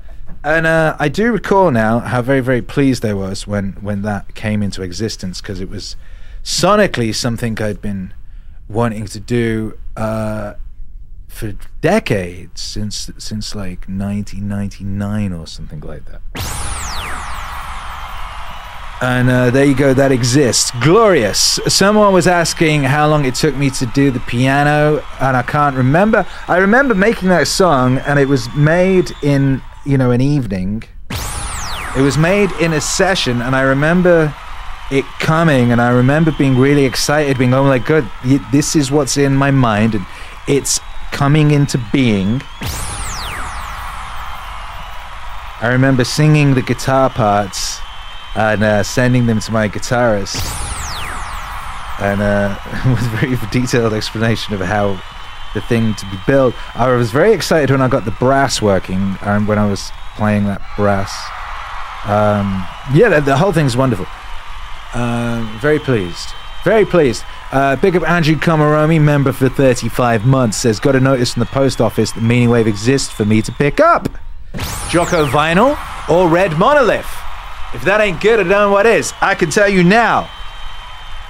That's a good point. Jocko Monolith orderers If you ordered a Jocko monolith as part of the Jocko campaign, those are shipping right now. Those are flying around the world right now. Those have been built, created, lovingly manufactured by Dan Elliott, and uh, they're flying around to you. So that is something to be excited about. Uh, someone sent us a picture. Someone got all three monoliths, and they sent us a picture of the monoliths. Uh, wifey told me about that. I haven't seen it yet. It sounds glorious. Word around town is when you've got five, you can open a portal. Only three exist. Dave Owen says the piano was first, then the guitar, so good together. Yeah, the piano was definitely first with that song. Uh, actually, the words were first. First was Alan Watts, then came the piano, uh, then came the drums, and in various sequence, and the strings, and the guitar. And I could probably do a stream and look at the session and see how it was created. Um, let me know if you're interested in that kind of a thing. Hood Canal Crew, thank you for the $50. You beautiful being. That is very appreciated. So, so Akira can stop up on chicken wings to respectfully chow down under the counter. Um, now, that will go to the Akira Building a Studio Fund, which is what's going on right now. We're building a studio. Um, I will be moving out of this little Airbnb room that I'm in into a studio that is being built. Built, I say. So I think we'll be going into that. currently working out how how we're affording that right now. Um, so thank you very much. That's much. That's very much appreciated. Dave Owen, new member. Oh boy. Welcome to level one. You're going to be able to download uh, the mixes like that uh, over 9,000 mix that just dropped, like, dropped last week.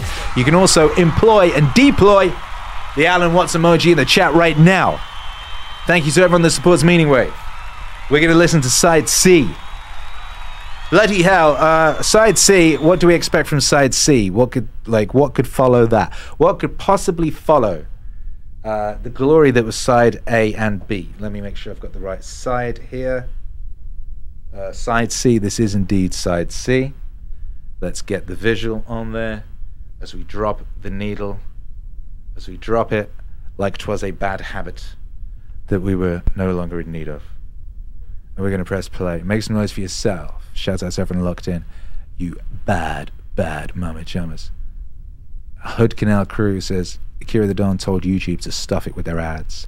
So I made an ad to make sure you get your under bench nose tissues. That's nice, isn't it? God bless you. Onward to glory!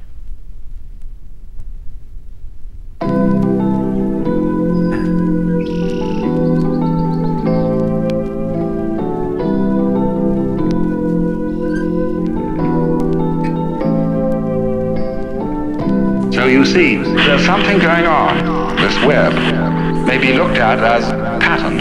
And the world is basically patterning. What else do you do when you come to think of it? What else do you do when you come to think of it? When you eat, you are turning food into the pattern of your skeleton, your muscles, and your nervous system.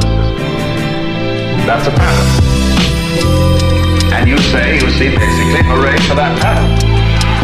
That's a pattern. And you say, you see, basically, hooray for that pattern. But then you want other patterns. You like to look through a microscope and see the patterns that exist in the small world and see the patterns to look through a kaleidoscope or a telescope and see the patterns. You like to have paintings around and see the patterns. You like to watch the water play and see the patterns. You want to watch the birds go and the clouds and all that. Fascinating patterns. And that really does, doesn't it, seem to be the point. I mean, what do you do when you're very rich? Some rascal of ancient times who became very rich by all sorts of skullduggery and uh, warfare and so on. He got himself a suit of armor, a beautiful sword. And he had the armorer make the most intricate patterns, arabesques of inlaid gold on the steel. Why? Because it's, as they say among the Pennsylvania Dutch, it's for nice. it's a great thing to have all that jazz. And that's what we go for.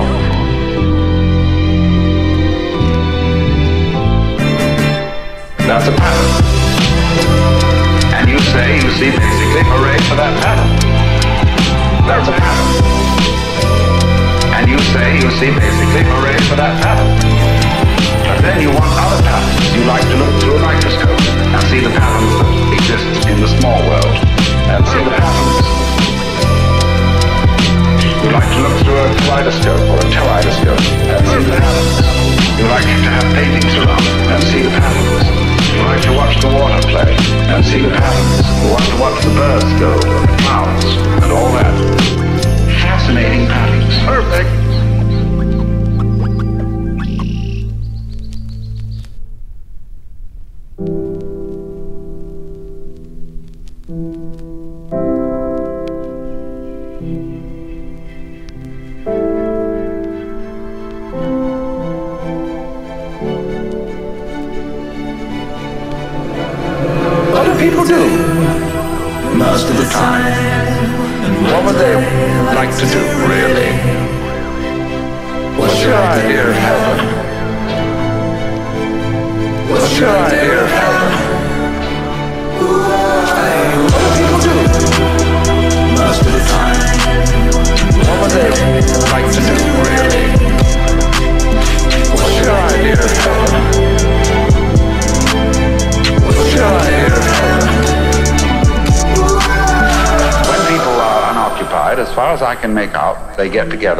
Sing and dance. Or else watch somebody else do it. Nowadays we live in a non-participative culture and we don't do very much singing and dancing. We're lugubrious. But we watch other people do it on television. What we really are interested in is to be able to spend all the time going, food about it, food about it, food about it, food about it, food about it, food about it, You know, some method. And that's what our heart's doing, that's what our lungs are doing, it's what our eyeballs are doing, and it's what all these fantastic capillaries of the veins are doing. They're going just judy booty hubba bubba ba boo ba dee. You see? And that's the point. Now the thing is, ought this to be allowed? You know? Dare we admit it? What do people do? Most of the time. What would they like to do, really? Idea of heaven? What's your idea of heaven? What do people do? Most of the time. What would they like to do, really? What's your idea of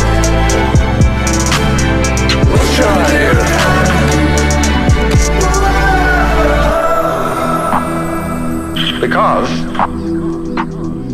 we've been brought up, you see, in a cultural context in which the universe is presided over by somebody serious.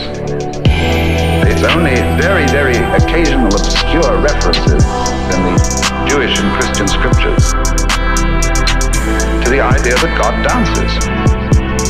Of course, in Hindus they know Shiva dances, and all the gods dance. They're represented in the dance. But in our way of looking at things, no. Back, deep down in, there is something that you must respect. You mustn't laugh in church, especially if you got in front of the throne of heaven, everybody would be dead silent. Wow, you see, I mean, that's really serious. Here is the Father Almighty world without end, and you watch out.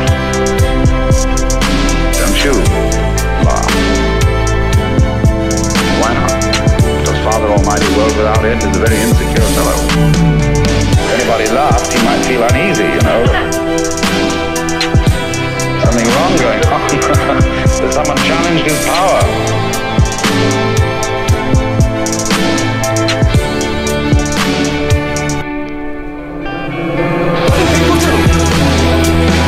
So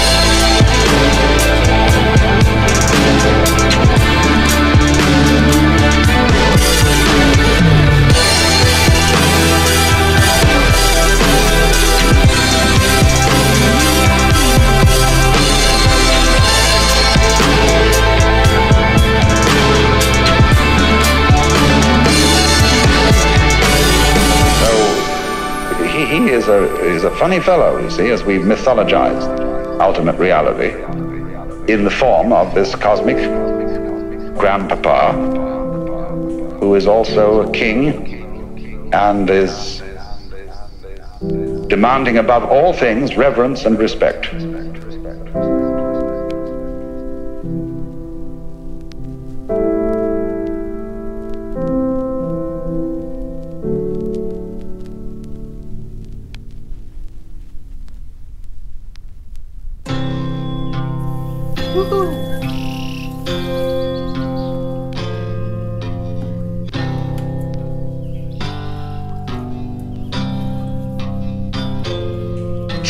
It's difficult for us, because of that cultural heritage, to accept, to accommodate our common sense to the idea that the web might basically be playful.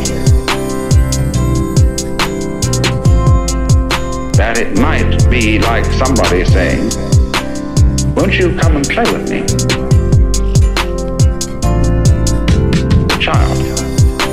And the other child uh, has some little hesitation. I don't know whether I ought to play with you. You come from the wrong side of the track.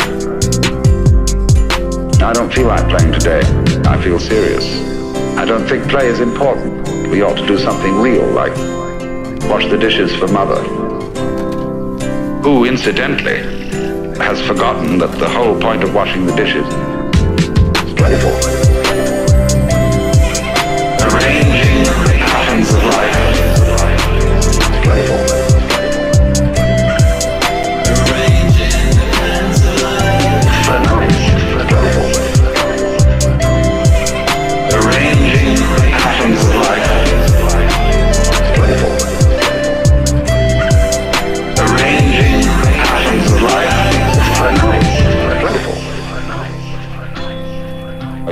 Wash the dishes for a serious reason you like the table to look nice, you know, you don't want to serve up the dishes for dinner with all the leavings of breakfast still lying on them. Uh, so why do you want the table to look nice? Well, again, it's for nice. You like the pattern of it that way. People get terribly compulsive about doing these things.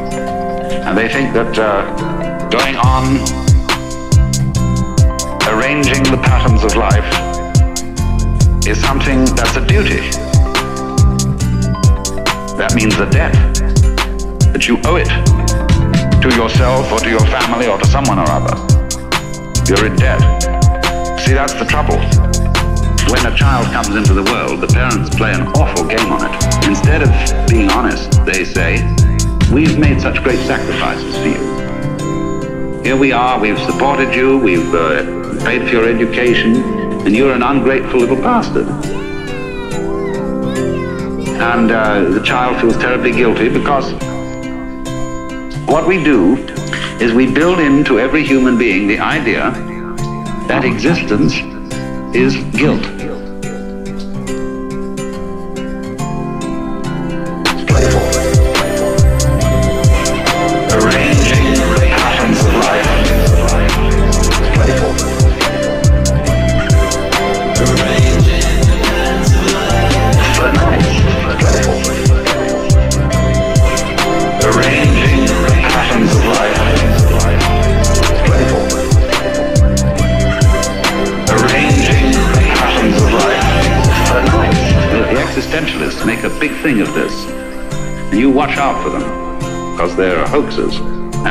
That guilt is ontological. If you're not feeling guilty, you're not human. That was because Papa and Mama said, look at all the trouble you've caused us. You shouldn't dare to exist. You have no rights, but maybe we'll give you some out of the generosity of our hearts so that you'll be permanently indebted to us. And so everybody goes around with that sort of thing in their background unless they have different kinds of papas and mamas who didn't play that trick. And if they don't do it, somebody else does it. Auntie comes around and says, you don't realize what your father and mother have done for you. You think you know you can just stay around here and goof off, but they've sweated blood to give you your clothes and food and so on, and you, you ought to be grateful for it. But that's not the way to make people grateful. They won't be grateful that way. They'll imitate gratefulness. They'll go and put on a big show and say, oh, thank you so much. I feel so indebted to you, and so on and so forth. And they'll make it look good. But isn't real. But isn't real. Because, actually, one's father and mother had a great deal of fun bringing you into being, or we hope they did. And they wanted to do that the worst way. They have no reason to complain about all these things and try and make the children feel guilty.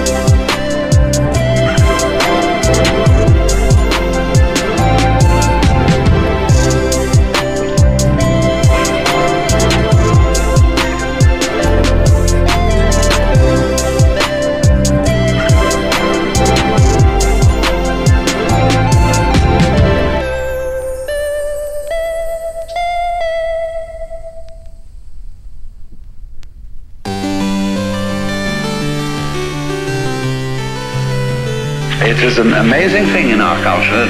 Everybody is afflicted with ontological guilt. For example, if a policeman comes to the door, everybody is instantly frightened. You wonder, what on earth have I done? And there are certain clergy who are absolute experts in making you feel guilty. They are really marvelous. And there are clergy of all kinds, for all classes, and for all levels of intelligence. And they can make you feel real guilty. Only you have to watch always what games people are playing. You have to watch always what games people are playing. You have to watch always what games people are playing. You have to watch always what games people are playing. Now you see, the thing is that really is a puzzle. They don't admit they're playing games. And when a person is playing games and doesn't admit that they're playing games, then you have some kind of a of a trickster who um, isn't really being fair to you. Now, of course, the game, that this game is not a game, has a certain kind of fascinating quality to it. How mixed up can we all get? Let's try. How mixed up can we all get? Let's try. See? That is a certain possibility in that. I would like to go insane and be as insane as anybody has ever been and be the farthest out crazy nut in the world. See? That's a game. But it's not a good game. It's uh, a game being played by a person who didn't really understand that everyday life was a game too. And I think the most important thing is to admit this. Only you have to watch always what games people are playing. You have to watch always what games people are playing. You have to watch always what games people are playing. You have to watch always what games people are playing.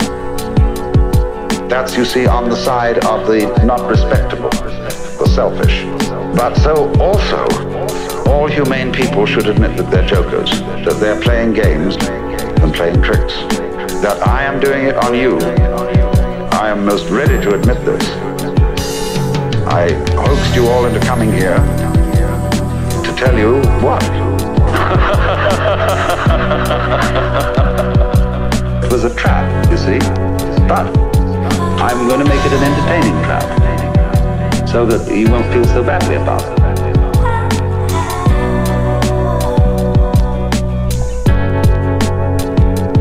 Uh, now, this is philosophy, but I think philosophy is like music. You go to a concert and you listen to somebody play Bach or Mozart or Beethoven. And what's all that about? And what's all that about? You know, it isn't about anything except.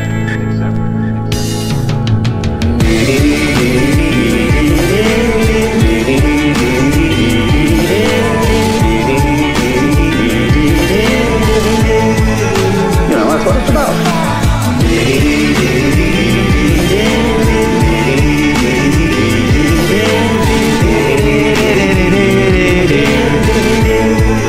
You know, that's what it's about. And so, in the same way,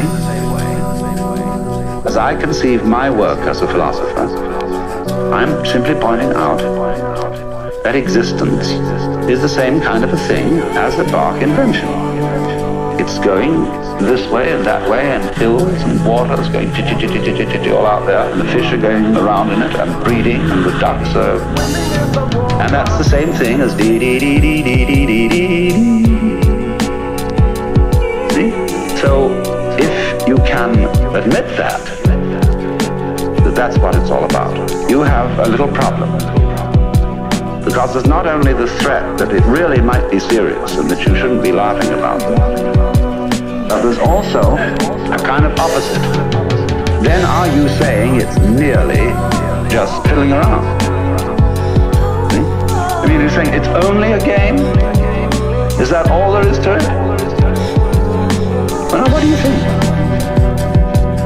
You see, this again is a question everybody has to think things through. What did you want? Didn't you want a game? Did you want it to be serious in the end? I mean, think about the question.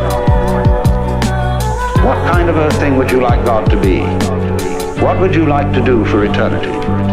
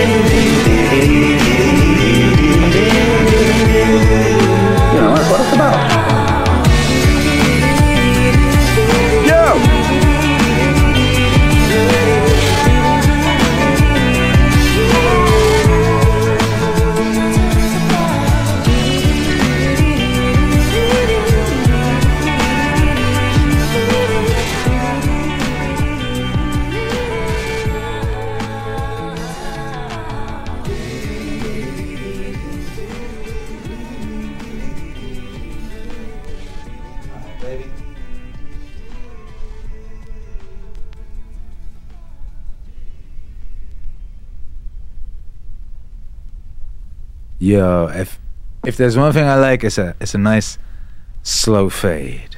Side C, ladies and gentlemen, side C of the Web of Life Part Two. And well, this isn't nice. I don't know what is. How y'all doing out there? How you doing out there? We're gonna go in on side D. Oh my goodness. We're about to go in on D. We got a poll going down. How's the poll looking? What's the best side? We're asking in the poll. I know that that is a silly question. You know what I mean? The best side is uh, the inside of this package right here, which is all the sides, the whole. You know what I mean? Oh my goodness! Look how beautiful that looks. I'm just seeing what the the camera shot looks like here, and just the glory of the color of that thing, and this T-shirt, and the whole thing. It all matches. Isn't this nice? This is nice, I don't know what is. Wattswave? The Web of Life, Part Two. Meaningwave.com. Get your vinyl. Get this shirt. This is one of my favorites. I really like wearing this one, but you know we have so many fire clothings.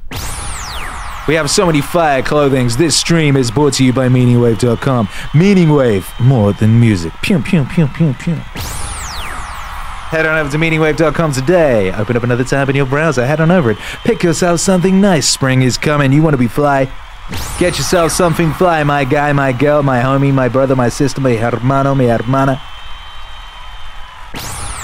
And get yourself vinyl. If you don't have the vinyl, get yourself the vinyl. I don't care if you don't got a turntable. I don't care if you don't got electricity. Get this thing. You need this. When the walls come tumbling down, you're going to want this. It's beautiful. Just have it. Just to have it. You know, if you get attacked by zombies, you need to throw a frisbee at them in, like in Shaun of the Dead do it with all the other ones and not this. But if you got to do it with this, at least it will look fly. D's coming up, full killer. That's right. D starts off hot. Says full killer. How does D start? I don't even remember. I don't even know. Um, but I'm trying to think of what's on this album that we haven't heard yet, and there's some there's some serious joints. There's some serious joints. Got a shout out to uh, the crew. Sudratesh, thank you for the free 21 super chat. Says, gosh, this is lovely, isn't it just? Bellissimo B, who's a member, shouts out to member Bellissimo B, says, Meaning Wave saves lives. 23 months of Bellissimo B. 32 months of Michael not in Seattle, uh, who dropped a bunch of the emojis, maybe all of them. And that is dope. Shout out to Unlocked 10. Someone was saying, uh, Kira, you should do uh, Richard Feynman Meaning Wave. I'm glad chat corrected. We got Fine Fine Wave exists. Two songs so far. More to come. Two songs thus far, both bangers, both classics, both played, both the number one song in heaven at various points.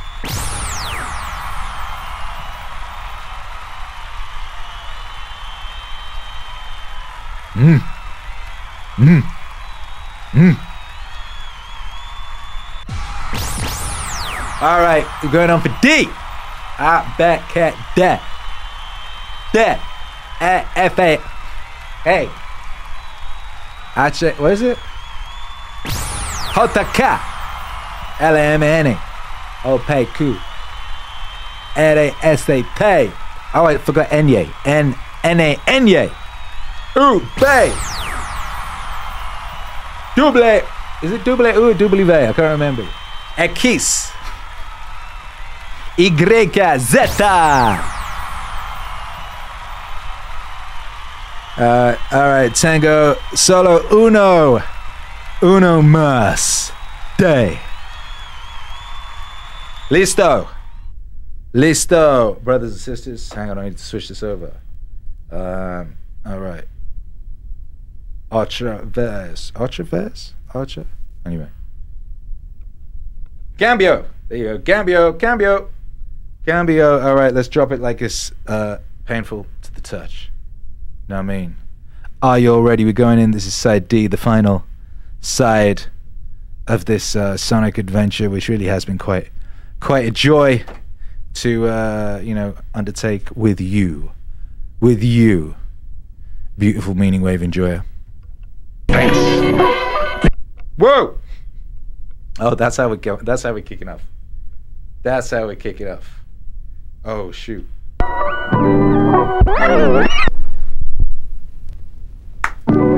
Get it! Akira, Akira. Aki Tiene. Don, it's Don. It's good. It's Cheeto. Here is Jan van Eyck. Paints the eschatological picture of the Last Judgment. Blah. What a strange man he must have been. Ugh. Heaven above and hell below. And in heaven, here's God the Father, God the Son, God the Holy Ghost, all there together, and the Virgin Mary, and the apostles, and they're all sitting in committee. And they have an aisle, you know, just like in church, and there they are facing each other, and they're all sitting there. It's very solemn. I don't know what it's about. I don't know what it's about.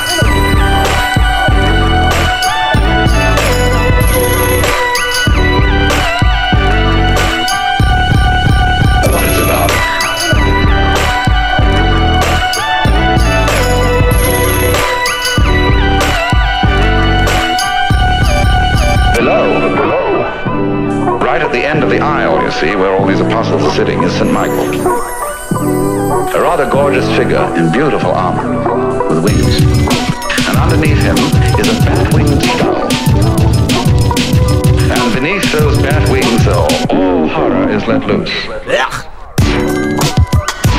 Michael is about to slush that skull. See with his sword. But below, ooh, there are nude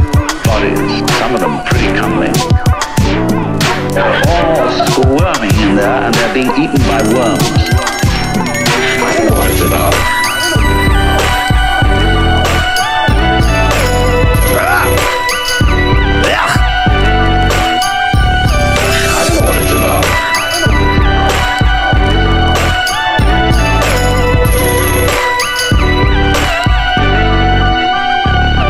And they're eating the worms.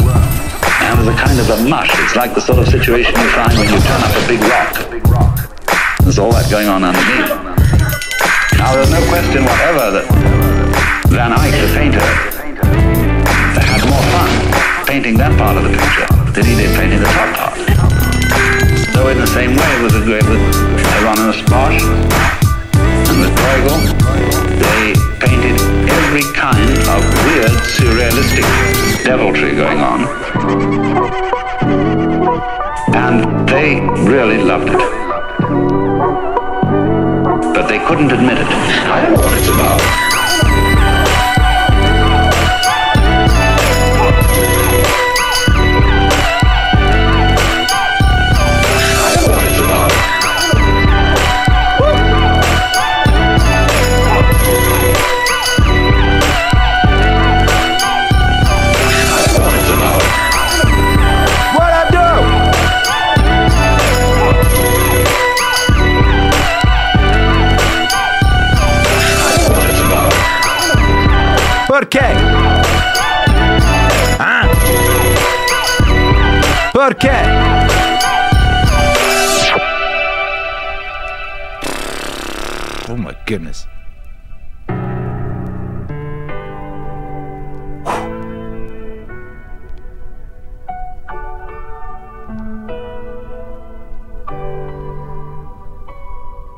Now, the only time when the holy people had a ball was when, for example, the Islamic artists made arabesques and the Celtic artists made fantastically intricate lattices to decorate the margins of their gospels and missals. They are unbelievably beautiful, or take stained glass or something like that. But what are they doing? What's it all about? What's it all about? What, what are they doing? What are they doing? What's it all about? What's it all about? What will you do in heaven? What will you do in heaven? What will you do in heaven? See, like it's like the musician. He likes to take a melody. and he likes to put another melody that fits in with it. And another one that fits in with both. And then a fourth one. And arrange them together. And he invents an instrument like an organ that he plays with two hands. Then he adds foot pedals so that he can play with his two feet. And he gets this hand doing one rhythm, this doing another, this doing another, and this doing another. See, that makes it complicated. And so when drummers get together and somebody starts out with a certain rhythm, then that rhythm has holes in it. In other words, it has certain silences, and the next drummer fills those silences in an interesting way. He comes and picks out a pattern. And what do you imagine DNA is? The basic form of biological existence.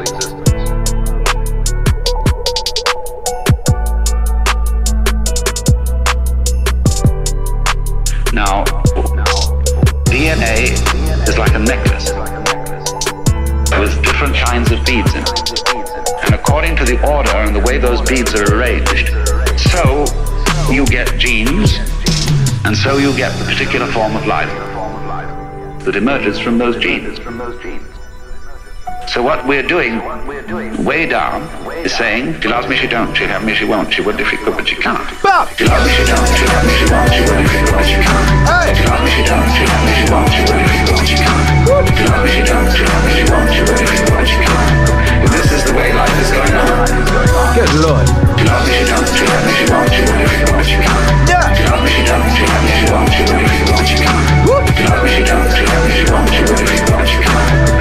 is the way life is going on. The question is then, see, in your heart of hearts, you can take the attitude that all this is terrible, or that it's dreadfully serious. You see, you can play comedies, you can play tragedies, uh, farces, histories and romances and all that kind of thing, and you can take these various attitudes to it. But if you are awakened, and as it were, you've been let into the secret, which is what we've been talking about, as the web is also the curtain, the veil, veil which hides the face of God from the angels. See, there's always this veil. That's why we like the strip tease. Because there's an implication that this, you should never give the show completely away. There always should be a little bit of the veil left, you see. There always is. There always is. There always is. Because even if you find the striptease artist gets completely naked, there's really something hidden. What's the motivation? What sort of a person is she? Would I really like to embrace her? Or would she have bad breath? Uh, You, you never really know. You never really get to the bottom. That's why everybody, all men, poets say that women are basically mysterious. And they ought to be. So are men basically mysterious. From women's point of view. Although they play that they're not. See, this is the way it goes. Men are supposed to be very open. And they say, well, at a certain situation, this is the way it is. After all, it's perfectly rational. It's a matter of practical affairs. And women say, well, they say, I'm not quite as articulate as you are, but I know there's something you've left out, but I can't explain it. And by this means, everything is kept going. She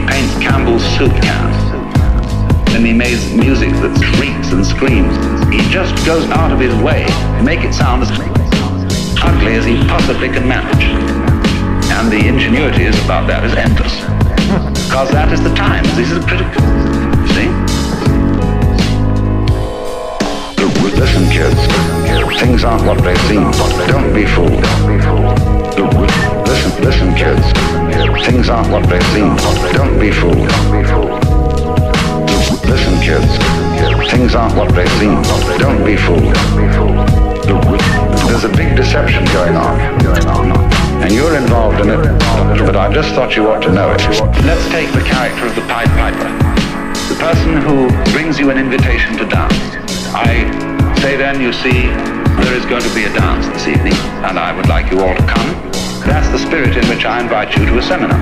I am not inviting you in the spirit of saying, now we're going to have to discuss some very grave matters. And you ought to be awake to all these things and arouse your social confidence. When you get through with all that, then what? When you get through with all that, then what? When you get through with feeding the hungry and clothing the naked, and we are making great strides with automation and technology in abolishing poverty totally, then what are we going to do? Then what are we going to do? Well, you see, if you've got all these people clothed and fed and so on, and then they say, well, now what next? If you've got a kind of Quakerish state of mind, you don't know what to do. Well, uh, feed and clothe somebody else. Get busy. But then, where is that leading? Listen, kids. Things aren't what they seem. Don't be fooled. Listen, listen, kids. Things aren't what they seem. Don't be fooled. Listen, kids. Things aren't what they seem. Don't be fooled. There's a big deception going on. And you're involved in it, but I just thought you ought to know it. Listen, kids. Things aren't what they seem. Don't be fooled. Listen, listen, kids. Things aren't what they seem. Don't be fooled. Listen, kids. Things aren't what they seem. Don't be fooled. There's a big deception going on. And you're involved in it, but I just thought you ought to know it.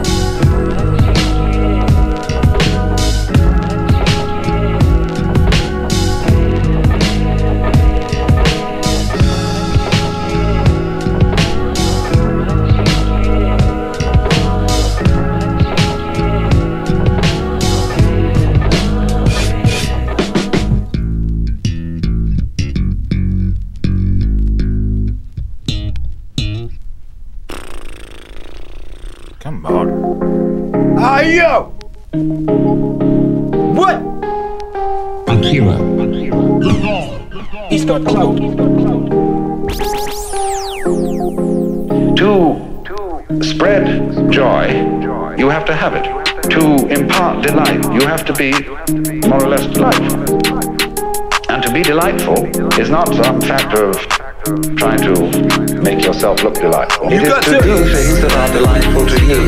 Go! Do things that are delightful to you. Do things that are delightful to you. You become thereby delightful to others. It is to do things that are delightful to you. Back, back! Do things that are delightful to you. Do things that are delightful to you. Oh my You lord. become thereby delightful to others. Hey! That is to say, people who are interesting are people who are interested. Any person, for example, who is constantly thinking about all sorts of other things and other people and so on, because they're fascinating, becomes a fascinating person. But a person who doesn't think about anybody else and who's got very little going on inside their skull is boring. So, in other words, your engagement with the external world, the more you are involved, the more your personality is enriched. Do things that are delightful to you. Do things that are delightful to you. Do things that are delightful to you. You become thereby delightful to others. Do, do things that are delightful to you. Do things that are delightful to you. Do things that are delightful to you. You become thereby delightful to others. But if you try to enrich your personality by taking a course in how to win friends and influence people, or how to be a real person, you'll become just a washout. You'll be like somebody who tried to get a good nutrition by biting his nails, and then the fingers next, you know, and then half an arm gone and so on. You're entirely nourishing yourself with yourself. Now, of course, on a vast scale, the universe does that. It eats itself up. That's why the symbol of the snake swallowing its tail is a fundamental, archaic symbol of life. But the way it's done is that the snake has in some part of the ring a place where it's not sensitive. It's called the unconscious. Where it doesn't know that what comes to it in the form of food is actually what left it in the form of excrement. That thing is. Don't mention it. After all, as the Lord said at the beginning of the universe, you must draw the line somewhere. Do things that are delightful to you. Do things that are delightful to you. Do things that are delightful to you. You become thereby delightful to others. Do, do things that are delightful to you. Do things that are delightful to you. Do things that are delightful to you. You become thereby delightful to others.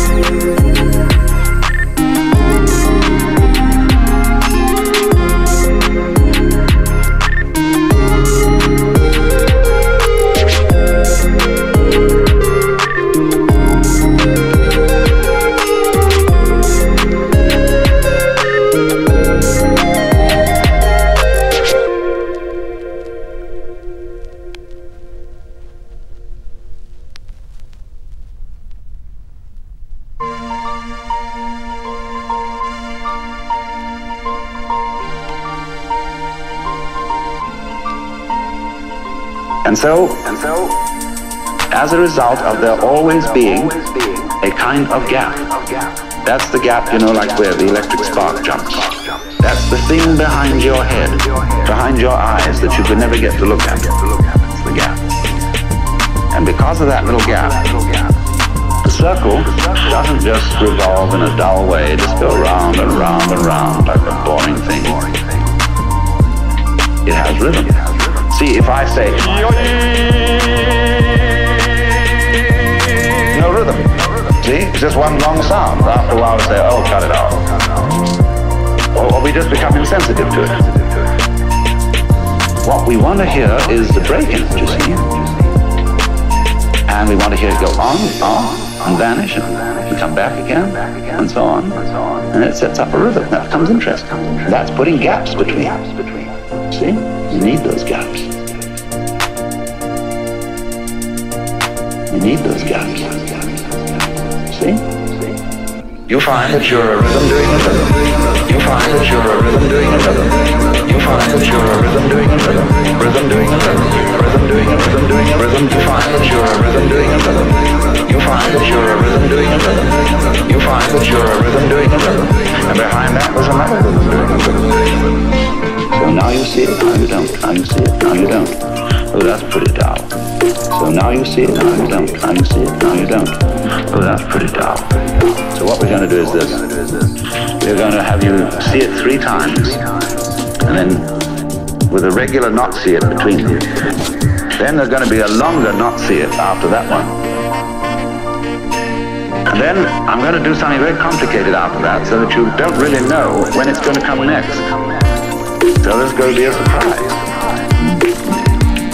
You know how we all do that? You find that you're a rhythm doing a rhythm. You find that you're a rhythm doing a rhythm. You find that you're a rhythm doing a rhythm. Rhythm doing a rhythm. Rhythm doing a rhythm doing a rhythm. You find that you're a rhythm doing a rhythm. You find that you're a rhythm doing a rhythm. You find that you're a rhythm doing a rhythm. And behind that there's another rhythm doing a rhythm. And interesting people are those who do this in very involved ways. Dull people, sort of people who put their hats on absolutely straight, uh, are the kind of people, for example, who have the same meal every day, exactly the same thing, always. See? Have no inventiveness. They have the same routine, they go to the same office, they answer the same kind of letters, and that's that. See? But then, if they want to start up a more interesting kind of business and make more money, we take the people who make clothes. They figure out fashion. It's going to be a new thing for ladies, a new style. We're going to make them do long skirts instead of the short skirts. Like this. Then finally they thought about having topless women. They're going to play around with that and have an absolutely scandalous ball. But that's the whole thing, you see. It's this thing of rhythm. And yes, you ask, well, I see that. What is doing with rhythm? Who after all am I? And as you explore deeper and deeper and deeper into the nature of yourself,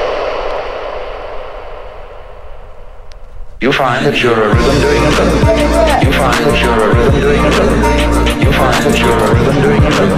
Rhythm doing a rhythm. Rhythm doing a rhythm doing a rhythm. You find that you're a rhythm doing a rhythm. You find that you're a rhythm doing a rhythm. You find that you're a rhythm doing a rhythm. And behind that was another rhythm doing a rhythm. Your vibration and a cool cool is doing it. And a cool cool is doing it. Why he just came around very well. We were looking for him and he vanished. Yeah, yeah, yeah, yeah. And cool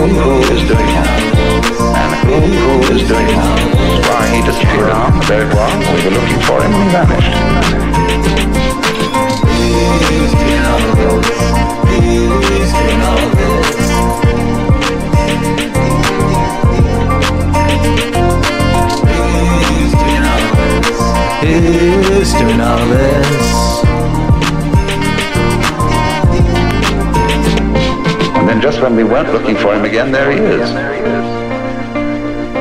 But every time we try to see, he isn't there. How do you see that? That that situation is what's called life.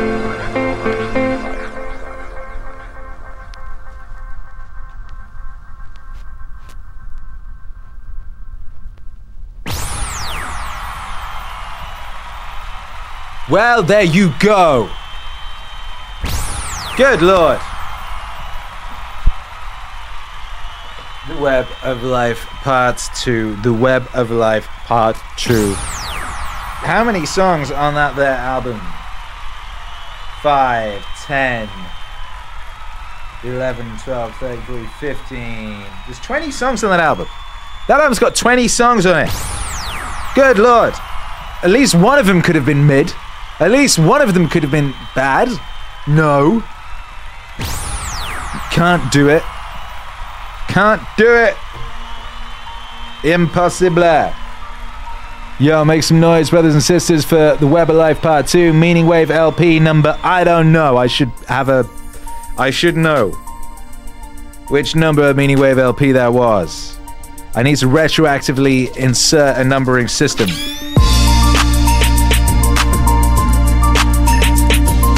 Who's doing all this? And Zincy says, Will the previous Wattswave albums ever be available on vinyl anytime soon? There's two things there. Ever, anytime soon. Uh, what I plan to do is to make the previous. What albums? It's Wattswave Dreams and How to Be a Better Person. So when the next one is released, I plan to make do uh, an Indiegogo to make those ones available. When the next What's album is released. Also, shit, but we're also going to need to put The Wolf on vinyl as well, since that's a Stone Cold classic. Stone Cold classic. Let me know what you want. Let me know what you want, what you want, what you want. Wagga says, I thought I was looking at a Hydewave thumbnail when you were looking at what? This one? This one? What you think Alan Watts looks like Sam Hyde in this visual? Sam Hyde's like trickster uh, father, perhaps.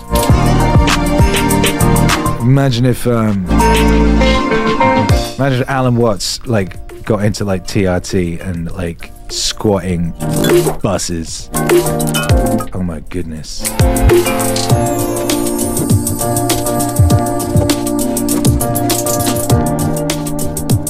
Shout out to my guy Sammy.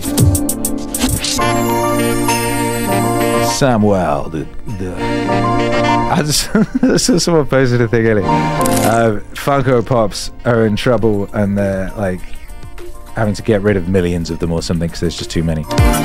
As always, Sam Hyde thought of all this and very recently released a video uh, in which he was frying them. Frying Funko Pops. Modern problems require modern solutions. Cree says that we need this uploaded to the Black Knight satellite and broadcast to all Earthlings. I agree.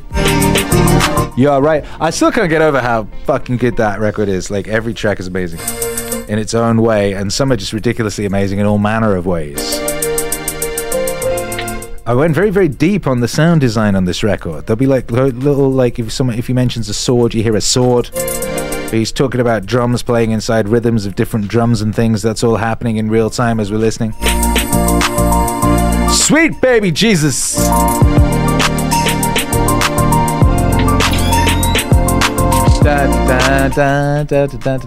Sif Cypher says, Isn't it normally worse on the last side? This man just put the spiciest bangers on D. Yeah, a few people were saying D was the side. You know, a few people was like looking at D to be the side. I mean, it's a it's a commonly known situation with Meaning Wave that due to the nature of how I'm often writing the records is often in a li- if it's like from an entire speech, it's in a linear fashion often. So you kind of like you pick up speed as you're going along in a way, and you kind of get deeper into the zone of the record as you're going along. So oftentimes that would end up in the early days of the albums being backloaded. Normally you're supposed to front load an album, like put the bang, put the put the biggest tracks at the beginning. But due to the way I was writing them, it's like they'd always like just get to like pure glory by the end, um, which isn't a bad thing. I mean, as a listening experience, that's what you want. You want the thing to build and build and build and build, and uh, you know, explode in a in a shower of glory. And that, that is what she said. Yes, you're right. You are correct. But Shecky says they're all bangers. Chris Champagne says any side you can't go wrong.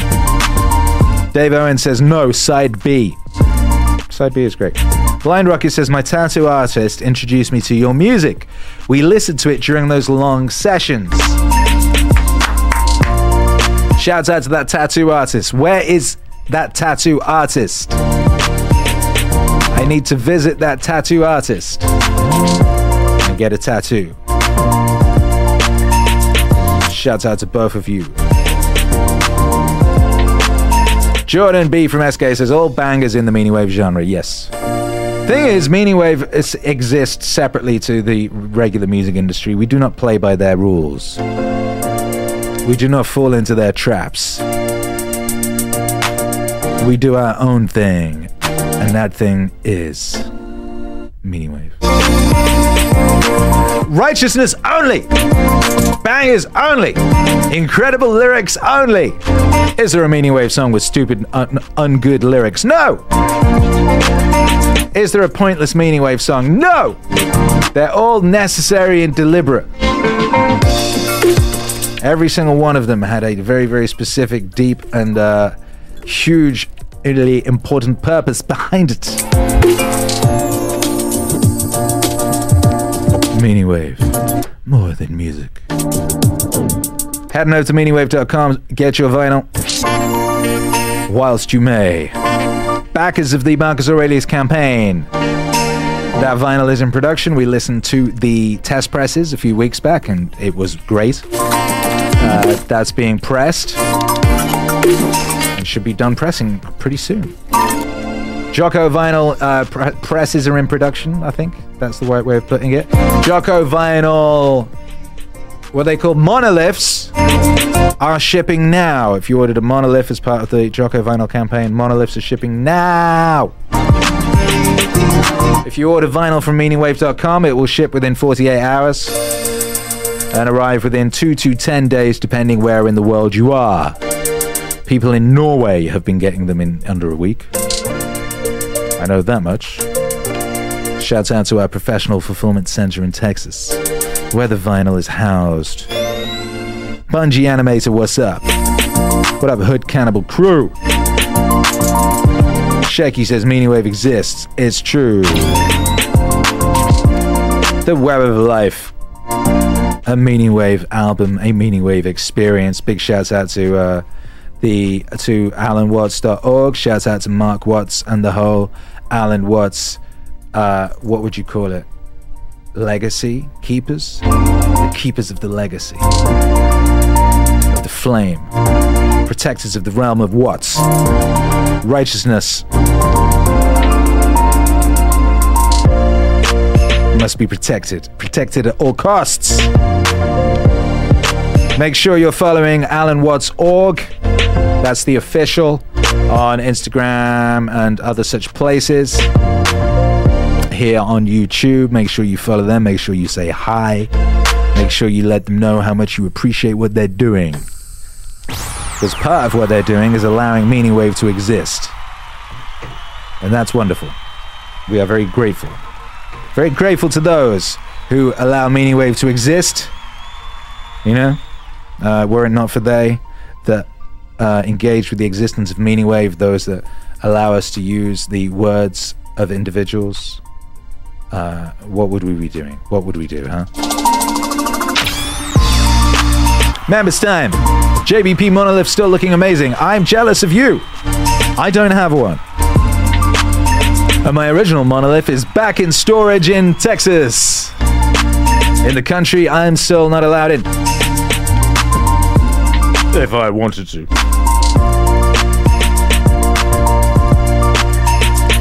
Of course, I'm not alone. Novak Djokovic. Djokovic, I don't know how you pronounce his name, I think it's Djokovic. Novak Djokovic, world's number one tennis player, not allowed in the USA to play tennis. Why? Cause, cause, cause reasons. Why? Cause there's a elite sports person in incredible shape, he didn't think it was a good idea to fuck with his chemistry with experimental cocktails. So the uh, the Biden administration won't let him in, like Akira. But uh, he's still tennis number one, and I'm still Wavelord number one. You can't stop the pop. Ing. Ain't no stopping the pop in your knees, knocking your brain, hopping and flopping in pain when you be CD shopping. Shouts out to Chilly Gonzales in 2003, and now he's still great. We're broadcasting live across space and time from the Airbnb in Don's studio in uh, in Playa del Carmen. It's beautiful. I got a CRTV to my left, a la izquierda. You know? I got vinyl. I got vinyl a la derecha. Encima de la mesa tengo platas. Soy música. It's a beautiful day to be alive aquí. Un día muy hermosa. Aquí. Love you. Thank you all for being here, you blessed, blessed beings. Um, am I? I ain't got nothing else. I got nothing else for you, baby. Uh, I'm gonna go eat eat me a steak. You know what I mean? I'm gonna go do that. I'm gonna go sit outside by the pool. I'm gonna eat a steak. I'm gonna listen to the birds cheep. You know what I mean? I'm gonna listen to the birds cheep. I'm gonna listen. I listen to the dogs making the noises those dogs make. Uh, probably, probably the cat will meow at me because he wants feeding. I'll consider feeding the cat. I'll consider it.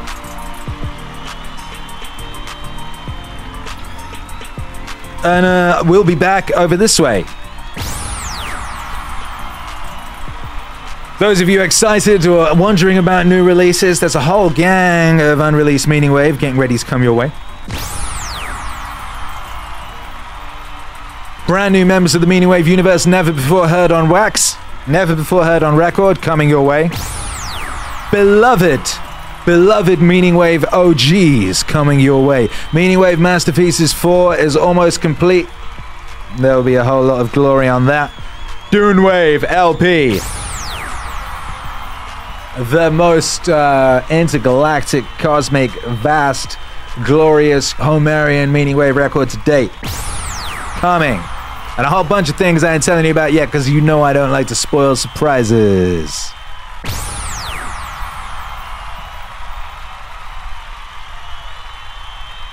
Big up!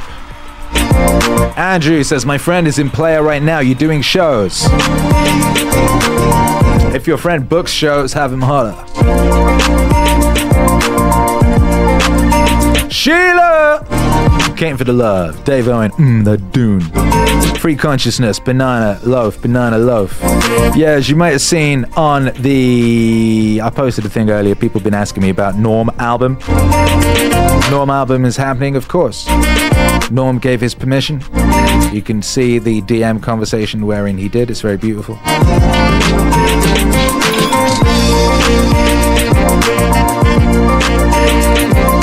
Actually, I can tell you, I was working on some of that yesterday, last night. Outside in nature. Muy importante. Mmm, the dune. That's right. Chazas Cara Dune all day. Uh, Constanza de Fiore, Lon Buen prov- Provecho Akira. Hecho! Constanza, hecho. Gracias por todo. Screw it bipolar. Oh yeah. Meaning Wave legend. Enjoy your food. Buen provecho. Hey, gracias. Gracias, hermano. All right, it's tiempo for me to fuck off. Uh, we've got lovely things dropping next week. And we'll be streaming again very soon. Don't forget to stay in touch. If you need anything or want anything, do let me know. I uh, am responsive and I am here to serve you, amongst other things, but I am here to serve you. All men must serve Vala. Ahiris? Vahilis? Gulis? One of them. One of them. Either way, God bless, love to you and your family. Thank you for being here, and we'll be back very, very soon. Hasta luego, baby.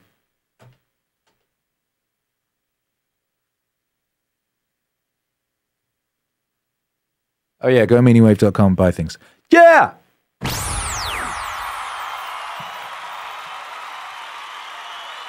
Meaningwave por siempre! Choro chido por siempre. That's right. Woof.